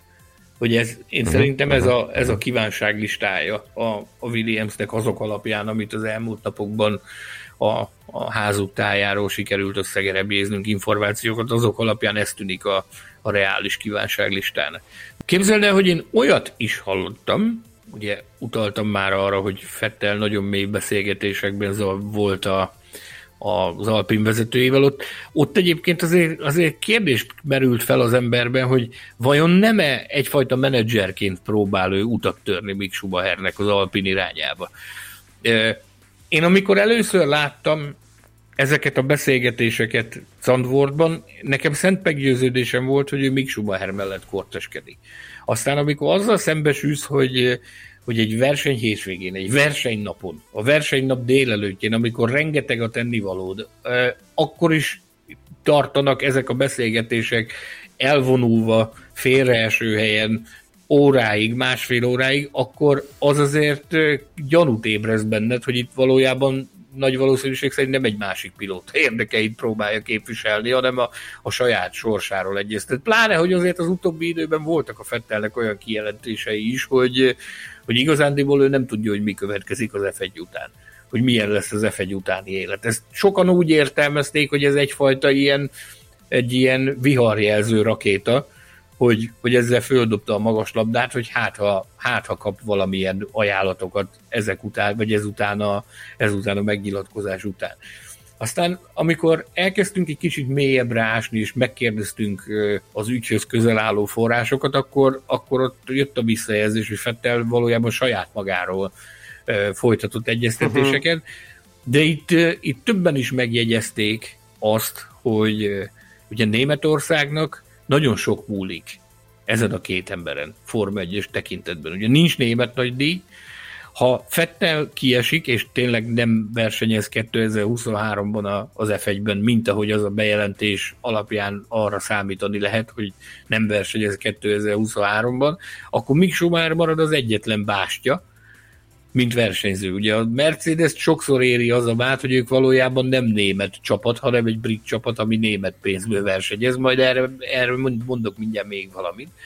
Tehát, hogy a németek azok teljes letargiában vannak, hogy atya úristen, mi lesz velük, hogy ennyi, ennyi idő után gyakorlatilag Németországnak az élő kapcsolata szinte megszűnik teljes egészében a Forma 1 nagyon, se nagy díj, se pilóta. Nagyon sok újságíró az állását félti, vagy legalábbis nem az állását, hanem a, a Form 1 jövőbeni Form 1 szerepvállalását, hogy, hogy onnantól fogva egyik újságnak sem lesz olyan szinten érdekes a Forma 1, hogy utaztassák őket és felbukkanjanak a, a helyszínen. Többen is, többen is aggódtattak aggodalmuknak ezzel kapcsolatban, hogy, hogy ha, ha nem lesz volán, akkor lefő a kávé 2023-ra. És akkor itt, itt jött egy, egy ilyen gondolat, hogy amennyiben esetleg tényleg úgy alakul, hogy az Alpin vezetése meg tudja győzni Fettelt arról, hogy, a, hogy, hogy írjon alá, és maradjon, és folytassa, és legyen az Alpin versenyzője, arra, arra az esetre a legtöbben borítékolják azt, hogy abban az esetben vinné magával még Schubahert is, mint, mint tartalékpilótát. Ez, ez az egyik forgatókönyv. Uh-huh. Ugyanakkor és ez itt érdekesé válik, ezt, ezt hallottam Monzában, utána a Monzát követő napokban nagyon sokat telefonálgattam, meg nagyon sokat beszélgettem különböző forrásokkal, és itt, itt felmerült egy ilyen forgatókönyv is, hogy amennyiben tényleg bezárul a, a, a kapu még Schumacher előtt, és nem tud versenyezni, abban az esetben állítólag a Mercedes hajlamos lenne őt tartalékpilótaként alkalmazni hogy ez egyfajta, ugye... Aminek szimbolikus értéke ennek, lenne. Ennek lenne szimbolikus jelentősége is, igen, ugyanakkor állítólag itt megy a fejvakarás ezzel kapcsolatban, hogy ez jó lépés lenne, vagy sem, hogy most összebútorozni a, a mercedes mert ugye ők úgy közelítik meg a németek, a német újságírók, meg a, a szakmának a német része, hogy itt, itt valójában a miknek a túlélés lenne a, a, a, a cél, tehát hogy kihúzza valameddig, addig, amíg a, az Audi érkezésének nincs valami szemmel is jól látható jele. Egyébként információink szerint erre se kell olyan nagyon-nagyon sokat várni. Ugye a bejelentés, a motorszállítói bejelentés az megtörtént. Én magam már Szingapúr előtt látom a levegőben azt a közleményt, amiben, amiben a, a csapatos szerepvállalását is bejelenti az Audi Mérget nem merek rá venni, de az összes forrásom azt jelezte, hogy álljunk készenlétben, mert, mert van erre esély, hogy Szingapúr előtt megtörténik az, amire... Ez viszont azt jelenteni, hogy nem lenne túl bölcs dolog a Mercedes az egyik nagy rivális kötelékébe Pontosan belépni, csak hanem, hogy, csak hogy az Audi... hanem inkább az Alfa Romeo-t kéne körültáncolni. A, vagy legalábbis a Saubert. Ugye hát ez úgy, az, igen, ez az, az Alfa Romeo csapatot, tehát a Zauber is. Ez az a csapat, amelyik, amelyik gyakorlatilag az Audi kiválasztotja, és az Audi, jelen pillanatban ők az Audi jegyesei, aztán majd meglátjuk, hogy mikor kapjuk meg a meghívót a, a mennyegzőre, meg hogy mikor lesz ez a mennyegző, ez is egy kérdés. Ugye azt tudjuk, hogy az Alfa Romeo 2023 végén kiszáll. Tehát addig nagy valószínűség szerint nem fog bekövetkezni ez a tranzakció, hogy az Audi bevásárolja magát a, a Sauberbe, viszont, viszont 23 után, miután az Alfa Romeo kivonul, ott látva az, hogy a pénzügyi helyzet, hogy, vagy a pénzügyek azok hogy mozognak, az azt jelenteni, hogy 23-tól, vagy 24-től kezdve az, az Audinak valamilyen formában dédelgetnie és babusgatnia kellene az arát az a Sauber istálót. Úgyhogy ezzel kapcsolatban várjuk a bejelentést, ami gyakorlatilag bármikor megérkezhet. Megpróbálunk majd up-to-date lenni ezzel kapcsolatban a Formula Podcast Facebook csoportban és a formula.hu is, hogyha ha, ha közeledik ilyen jellegű bejelentés, akkor, akkor jelezni fogjuk remélhetőleg időben. Tehát Mick Schumer számára az lenne a cél, hogy valahogy az elkövetkezendő egy vagy két évet valahogy kihúzni versenyzőként úgy, hogy ezzel meg, meghagyni magának az esélyt arra, hogy, hogy adott esetben ő a, az Audi révén majd lehetőséghez jusson a későbbiekben. Úgyhogy nekik ezért van óriási nagy tét az asztalon, és ezért nem biztos, hogy, nagy, hogy jó döntés lenne, hogyha most elvállalnák azt, hogy, hogy tartalékként szerepet vállalnának a Mercedesnél, ha valóban érkezett ilyen jellegű ajánlat a Mercedesnél, vagy érkezik majd abban az esetben, hogyha bebizonyosodik, hogy minden ajtó bezárult előtte. No, hát nagyjából körbeértünk a csapatokon, de így a kör végén térjünk vissza az egyik, csap, egyik elsőhöz, akikről beszéltünk, az Alfa Taurihoz, hiszen ugye Yuki Tsunodának jelen pillanatban nincsen szerződése 2023-ra, legalábbis bejelentés nincsen, Ettől függetlenül ö, ha valami, na erre nagyjából mérget vernék venni, vagy ugyanúgy 99%-ra merném tenni Cunoda maradását, mégpedig két különböző okból fakadóan. Az egyik az, hogy ugye a Red Bull most, mint egy, ha már itt a házassági metaforát használtad, ugye a, a vállóper közepén lehet, hogy meggondolják magukat, és mégis a Hondával maradnak, miután ez a Porsche, Porsche ügylet nem, nem akart összeállni, és a Hondát alig ha kellene ebben a mondjuk így billegő helyzetben fölbosszantani azzal, hogy szélnek keresztik a japán versenyzőt, és más, és de nem ez az egyetlen ok, nem? Mint a Tsunoda megváltotta volna a világot, ö, annyit nyugodtan elmondhatunk, hogy idén sokkal közelebb van Gázlihoz, mint tavaly volt, ö, tehát mondjuk ez inkább ugye, na mindegy. Hát, inkább a Gázli féle, javult a gázliféle veszőfutásnak tudható be ez, hogy közelebb van. Meg az Alfa Tauri gyengülésének, igen. De ugye emellett, ha megnézzük, ö, ugye Gázlit önmagában azért nem akarja elengedni az Alfa Tauri, mert nincs nagyon minőségi helyettes. Ugye a Colton Herta sztori, meg Mr. X nem jön össze, nevezzük Mr. X-nek, akit ugye Helmut Márkó meg akar szerezni, akkor Gázlit röghöz kötik és Cunodát sincsen, jelen pillanatban nincsen igazán kiért elengedni.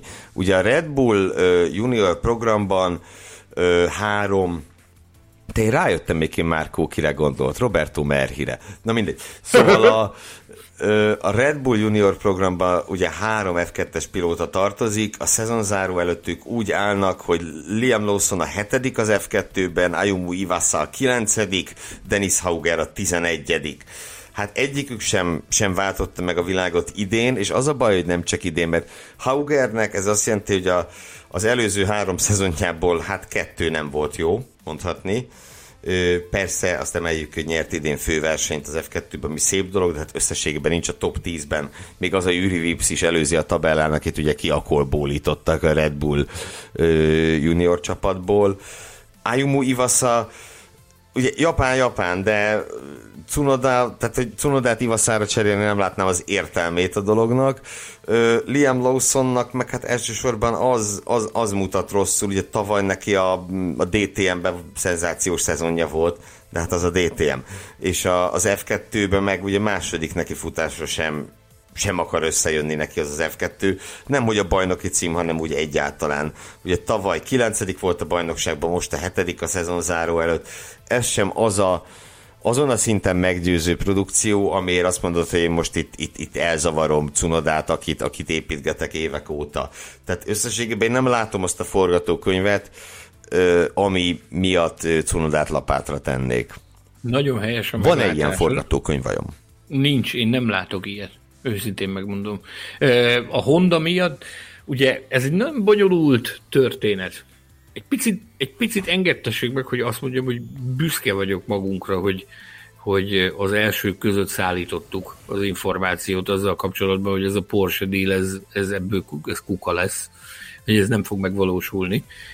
Gyakorlatilag pontosan úgy történt, ahogy, ahogyan azt az elmúlt spa után, ahogy, ahogy jósoltuk gyakorlatilag. Az történt, hogy beléptünk az utolsó száz napba, amikor a Porsche már nem tehet ilyen bejelentést, a Red Bullosok nem akarták kockára tenni azt, hogy a csapatnak a, az irányítása az, az megosztottá váljon, vagy valaki olyan befolyást szerezzen, hogy adott esetben e, gyakorlatilag leszavazza azokat, akik a csapatot felépítették. Itt még volt egy kis csört állítólag az agyacég meg a versenycsapat vezetése között, még pedig nem is kicsi.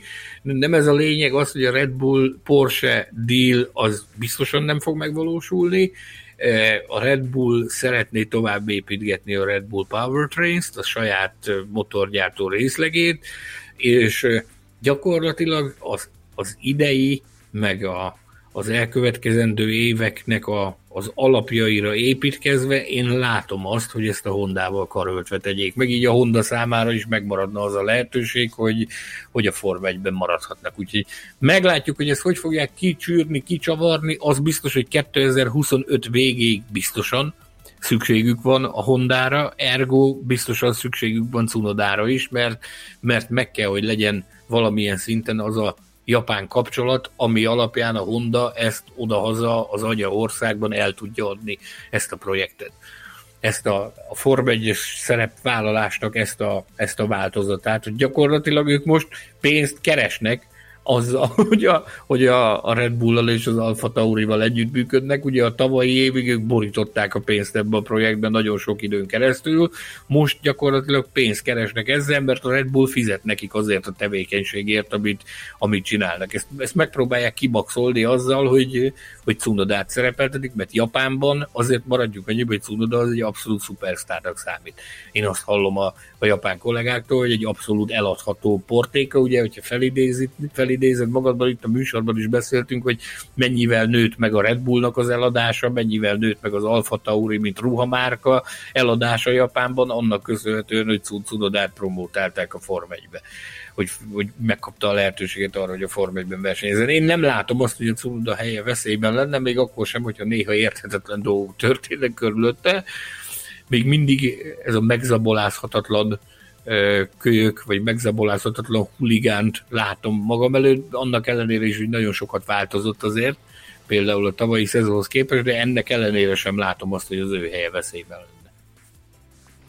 No, hát akkor röviden összegeznék, és utána még két, két mint egy rövid hírei, már nem a pilóta piachoz kapcsolódóan kitérünk még.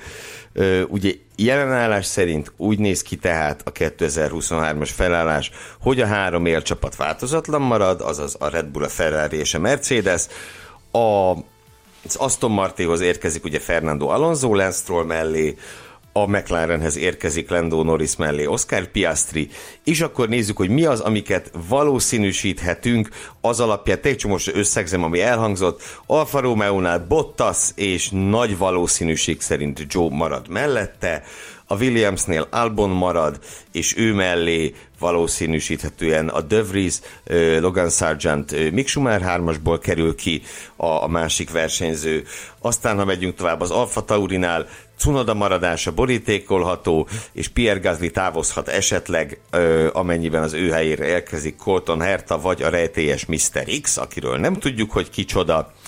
Ö, aztán, hogyha tovább lépünk a házra, ugye a ház esetében a Kevin Magnussen helye az fix, mellé Antonio Giovinazzi vagy Robert Schwarzman érkezhet, vagy esetleg talán Nico Hülkenberg, de az előbbi kettőnek sokkal nagyobb az esélye, és akkor ugye végére hagytam az Alpint nem véletlenül, ahol Esteban Okon csapattársa lehet többek között Jack Doohan, Nick De Vries, Sebastian Vettel, Colton Herta, Antonio Giovinazzi, biztos kihagytam még valakit. Ö, tehát, hogy meglehetősen sok név, ja, és Pierre Gasly természetesen, meglehetősen sok név merül fel ö, a a lehetséges, Alonso lehetséges utódai között. Egyetlen név nem hangzott el ebben az adásban, egyszer sem, ez pedig Daniel Ricardo neve.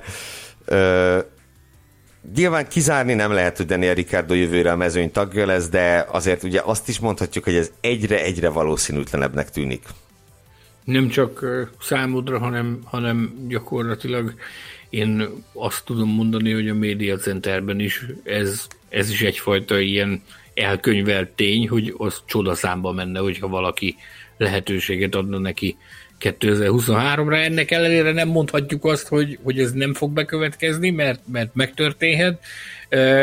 Hát én őszintén megmondom, hogy ez legalább egy olyan érdekes történet, mint az Alpin hogy az Alpinnál mi zajlik, hogy, hogy mi a fene fog történni ezzel a fiúval, mert, mert azért jó lenne látni, hogy, hogy hova fog ez, ez a sztori alakulni, amiben, amiben ő jelenleg van. Egyébként az én fejemben megfordult Mr. X-ként Daniel Ricardo neve is, és a másik potenciális Mr. X az akár Nick de Vries is lehetne egyébként. Gondolj bele, hogy a Red Bull családban lenne két nagy formátumú holland, ugye egy, egy rajtrás, a rajtrásnak ugyanabból a sorából rajtoltak Hollandiába, tehát egy totális extázis volt. Tehát én még üzletileg is látnám ebbe a potenciált, de maradjunk annyiban, hogy ebben a rumliban én nem szeretnék még további felfordulást, felfordulást. Mindenkinek a fantáziájára bízom, hogy mit vizionál, hogy ki lehet az, aki nem Colton Herta, és, és Helmut Márkó azt mondaná, hogy kiegyezik vele, és hozzájárulna ahhoz, hogy Pierre Gasly távozzon az Alpinhoz. Azért milyen mókás, hogy így, mert ugye eszembe jutott fölvetni, hogy hát Nick de Vries ugye akár potenciális Perez utód is lehet egy ilyen forgatókönyv megvalósása esetén, és, és akkor beül Verstappen mellé, de ugye aztán, tehát hogy az, az ifjú Nick de Vries ugye hát idősebb, mint Max Verstappen több évvel, csak hát eléggé máshogy eléggé alakult máshogy a alakult a karrierjük. No, tényleg hagyjuk magunk mögött a pilótapiacot, és hadd masszírozzalak meg egy kicsit, legalábbis virtuálisan Szó szerint nem tudlak, mert messze is vagy, meg talán fura is lenne. Na mindegy. Szóval lényeg, ami lényeg, hogy ahogy említetted, hogy hogy a, a Formula.hu elsők között hozta a világon a, a Red Bull Porsche ö, Frigynek, vagy legalábbis jegyességnek a felbomlását az pedig legjobb tudásom szerint abszolút elsőként hoztuk le neked köszönhetően, hogy a Magyar Nagydíj időpontja, már mint a 2023-as Magyar Nagydíj időpontja az eredetileg tervezethez képest megváltozik. Egész pontosan a Magyar Nagydíj a korábbi tervekhez képest helyet cserél a belga nagydíjjal.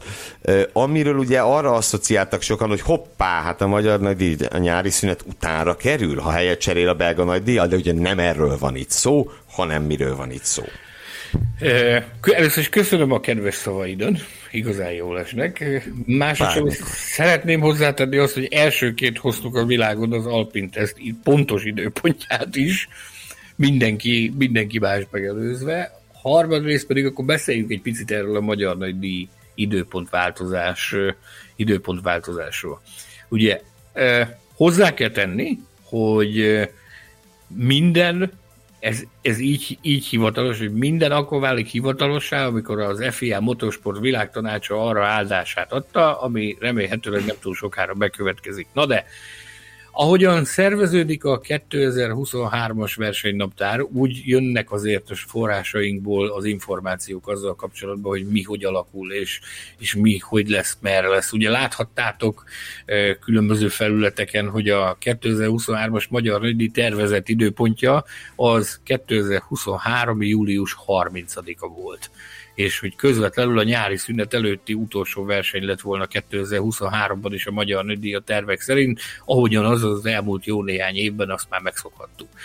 Na de, mindenki emlékszik arra az őrületre, ami zajlott a belga nagydíjjal kapcsolatban, hogy marad-e a belga nagydíj a versenynaptárban vagy sem. Hozzáteszem, ott is az első között hoztuk az információt azzal kapcsolatban, hogy sikerül megmenteni ezt a bizonyos futamot, és 2023-ban is a versenynaptár része lesz. Ugye egyelőre az a bizonyos rövid közlemény csak a 2023-as szezonról tett említést, akkor azon a hétvégén ugye utána jártunk, hogy ez az egész annak tudható be, hogy Dél-Afrika a különböző törekvések ellenére 2023-ban még nem tudja megcsinálni a versenyét Kájálamiban, ezért lehetőség van arra, hogy Spa-Francorchamps 2023-ban biztosan maradjon, bizonyos kritériumok megvalósulása esetén pedig akár hosszabb távon is a naptárban maradjon. Csak hogy ugye ez olyannyira az utolsó pillanatban zajlott ez a, ez a megállapodás spa ezt én, én, én a helyszínen ö, tájékozódva erről a dologról, ha, ha, ha jól vagyok tájékozódva, már pedig erős a gyanom, hogy jó vagyunk tájékozódva ezzel kapcsolatban. Ez a belga nagydíj szombati napján, valamikor délután és kora este született meg a megállapodás azzal kapcsolatban, hogy, hogy a belga nagydíj az az marad a versenynaptárban, és akkor ugye ott a nagy kapkodásban beszúrtak egy dátumot, berakták a magyar nagydíj elé hogy akkor az lesz az az időpont, amikor július 23-a, amikor 2023-ban a belga nagydíjat futják. Ugye ez hivatalosan nem lett a külvilág felé kommunikálva, hogy ezzel a dátummal, csak az lett kommunikálva, hogy a belga nagydíj 2023-ban is a versenynaptár része lesz. És ez a a hozzánk eljutott információk szerint ez közvetlenül egy héttel a magyar nagydíj előtt lett volna, csak hogy akkor jöttek rá az illetékesek. Az elsősorban a belgák kezdték el ö, vakargatni a fülünövét. Bocsánat, hogy ilyen sokszor használom ezt a, ezt a kifejezést ebben a műsorban, de muszáj vagyok, mert mert, mert ez a helyzet. Tehát akkor jöttek rá, hogy való... Sok vakarózás van itt. Mindenki vakarózik, hallod? Akkor jöttek rá, hogy valójában tök jó, hogy maradunk, a versenynaptárban, tök jó, hogy megvan a dátumunk, csak hogy az a dátum az, az a létező, az elképzelhető legrosszabb, ami megtörténhet. Ugyanis július 21-e, tehát ami a verseny hétvégének a, a részét képezi, az a verseny hétvége pénteki napja, hogyha nem tévedek, az Belgiumban nemzeti ünnep. Ahogy faluhelyen mondják, akkor még a füsenő Belgiumban. Tehát ott az egy szigorú olyan nap, amikor, amikor szabadságolások vannak, meg minden, amit ezzel kapcsolatban el lehet képzelni, meg ünnepségek vannak, meg mi egy más, ami, amit biztosítani kell, meglehetősen sok ember szükséges a biztosításhoz, rendőri jelenlét szükséges a biztosításhoz, egészségügyi támogatás szükséges a, az események lebonyolításához, tehát ezek olyan dolgok, amiket mérlegelni kell, hogy van-e kapacitás arra, hogy, hogy egy másik nagy rendezvényt kiszolgáljanak ugyanabban az időben. Akkor hozzá kell tenni azt, hogy azon a hétvégén zajlik például a Tomorrowland zenei fesztivál, meg még a fene tudja, hogy mi van még annak a, a, azon, a, azon a hosszú hétvégén Belgiumban, ezért rájöttek arra, hogy, hogy, hogy valójában ők lábon lövik vele saját magukat, hogyha ezt a dátumot elfogadják. Ezért elkezdtek kapirgálni, hogy mit lehetne csinálni, és így esett, hogy a világbajnokság szervezője, vagy tehát ugye ehhez azért nem véletlenül beszéltünk erről úgy, hogy ez meg fog valósulni, de egyelőre még csak provizórikus, azért, mert az áldása kell a, a motorsport világtanásnak ez, de a lényeg az, hogy kitalálták ezt, hogy ezt úgy lehetne megoldani, hogy, hogyha helyet cserélnek egy alkalommal a magyar nagydíjjal. Ez a, ez a megállapodás, ez Ugye láttam nagyon sok kommentet ezzel kapcsolatban a Formula Podcast Facebook csoportban is, meg a különböző formulás felületeken is, ahol ez megjelent, hogy hú, hogy a fene vinné el, hogy ez mennyire jó volt, hogy akkor már ezt is elveszik tőlünk, hogy, hogy a nyári szünet előtti utolsó verseny legyünk, mert hogy ez milyen jó volt, így meg hű, meg há. Nem kell aggódni, ez egyetlen egy évre szól, és úgy tűnik, hogy ezt a kényszer hozta, mert így lehet összerakni úgy a versenynaptárat, hogy ez minden érintett fél számára alkalmas legyen. Ne feledkezzünk meg arról, hogy az, hogy mi lehettünk a nyári szünet előtti utolsó verseny, az is bizonyos alkuknak volt az eredménye, mert nagyon sokan szerettek volna a nyári szünet előtti utolsó verseny, versenyt megrendezni. Most úgy tűnik, hogy most mi voltunk dinamikusabbak, meg mi voltunk flexibilisebbek, és elvállaltuk ezt, nincs ezzel semmi baj, akkor is ugyanolyan ö, szenzációs esemény lesz a, a Form 1 magyar nagydíj, mintha nem következne utána még Spa Francorchamps, meg azt hozzá kell még tenni, hogy meg kell várni azt a bizonyos VMXC bejelentést, de mi a magunk részéről biztosak vagyunk abban, hogy ez így fog lezajlani, hogy július 23-án magyar nagydíj, július 30-án pedig belga nagydíj. És akkor mielőtt mielőtt itt berekezteném az adást, mert ugye Betlen Tamás vigyázó szemeit már érzem, Érzem, ahogy lyukat égetnek a vállamba, Tamás Jaj. mondja, hogy vége a műsoridőnek, de... Közeleg a műsoridő vége. Bizonyám, de, de, de, de, de, Ugyanúgy beszélnünk kell még arról, hogy egy új pozíció jött létre, és ebbe az új pozícióba egy hölgy került, egészen pontosan az FIA első vezérigazgatója lett egy Natalie Robin nevű hölgy, aki a motorsportban, legalábbis én, ahogy utána jártam a motorsportban, igazán tehát hogy nem rendelkezik különösebb múltal, ellenben, ellenben különböző autógyártoknál, tehát ő az autóiparból érkezik, különböző autógyártoknál mellettette a névjegyét, és, és hát kíváncsian várjuk azt, szerintem mindenek előtt azt, hogy az FIA működése az mennyiben fog átalakulni, mennyiben fog változni azáltal, hogy itt a felső vezetésbe bekerül egy vezérigazgató, például, hogy az FIA elnökhöz neki milyen lesz a, a viszonya. Én azt láttam, itt a, ugye nem olyan régen történt meg ez a bejelentés, én azt láttam itt a nemzetközi platformokon is, meg hazai platformokon is, hogy azonnal elindult a a kérdezősködés azzal kapcsolatban, hogy na, hogy akkor ez annak a jele, hogy széthúzás van az FIA-ban, vagy hogy mi, ennek a, mi áll ennek a hátterében. Nem kérem, amikor Mohamed Ben Sulayem elindult a, az FIA elnöki tisztségért, a programjának az egyik alapköve az volt, hogy egy kicsit szeretném modernizálni a világszervezetnek a struktúráját, szeretné egy picit flexibilisebb és rugalmasabbá tenni, ezt pedig abban látta megvalósíthatónak, hogy, hogy vezérigazgatót nevezni ki a világszervezet élére gyakorlatilag a fennállása során először, mert ilyen még nem volt a, az FIA történetében, hogy legyen egy ilyen operatív vezető, aki, aki gyakorlatilag a napi ügyeket kézben tartja, és, és rajta tartja a szemét. Nyilvánvaló volt, említetted a motorsportos háttér hiányát. Egyébként ez a pozíció, ez ezt valamikor januárban ezt meghirdették tulajdonképpen az FIA weboldalán, a, a karrier lehetőségek oldalon ez meg volt hirdetve a vezérigazgató, vezérigazgatói státusz. Nagyon alapos, ahogy én hallom, eh, nagyon alapos és nagyon mélyreható kutató munkát végeztek azzal kapcsolatban, hogy ki legyen a kiválasztott. Eh, Natalie Robin személyében találták meg az erre alkalmas eh, embert, utaltál arra, hogy motorsportos háttere nincs. Ezzel kapcsolatban fontosnak tartom elmondani, hogy gondolj bele, hogy mi lenne akkor, hogyha lenne. Mi lenne akkor, hogyha lenne? Nyilvánvalóan mindenki azzal vádolná az FIA-t, hogy persze, mert, mert hogy ez az új vezérigazgató is, ez azoknak fütyül, meg azoknak játszik, aki, akiknél korábban dolgozott. E, ugye Zsantot nagyon sokszor érte ez a vád, a, a, az elnöki időszakának az elején, hogy a, a Ferrari-nak kedvez különböző döntéseknél, bla bla bla bla bla. E, nyilvánvaló volt, hogy erre a szerepkörre egy olyan embert kell választani, akinek nincs motorsportos múltja, ellenben van neki az üzleti élet legmagasabb szintjén szerzett vezetői tapasztalata, több mint 15 évnyi, e, Én magam nem találkoztam még a, a vezérigazgató nővel, de én azt hallom, hogy egy, egy lendületes, fiatalos, nagy bunkabírású ö, szeméről van szó, úgyhogy én a magam részéről nagyon kíváncsian várom, hogy mennyiben.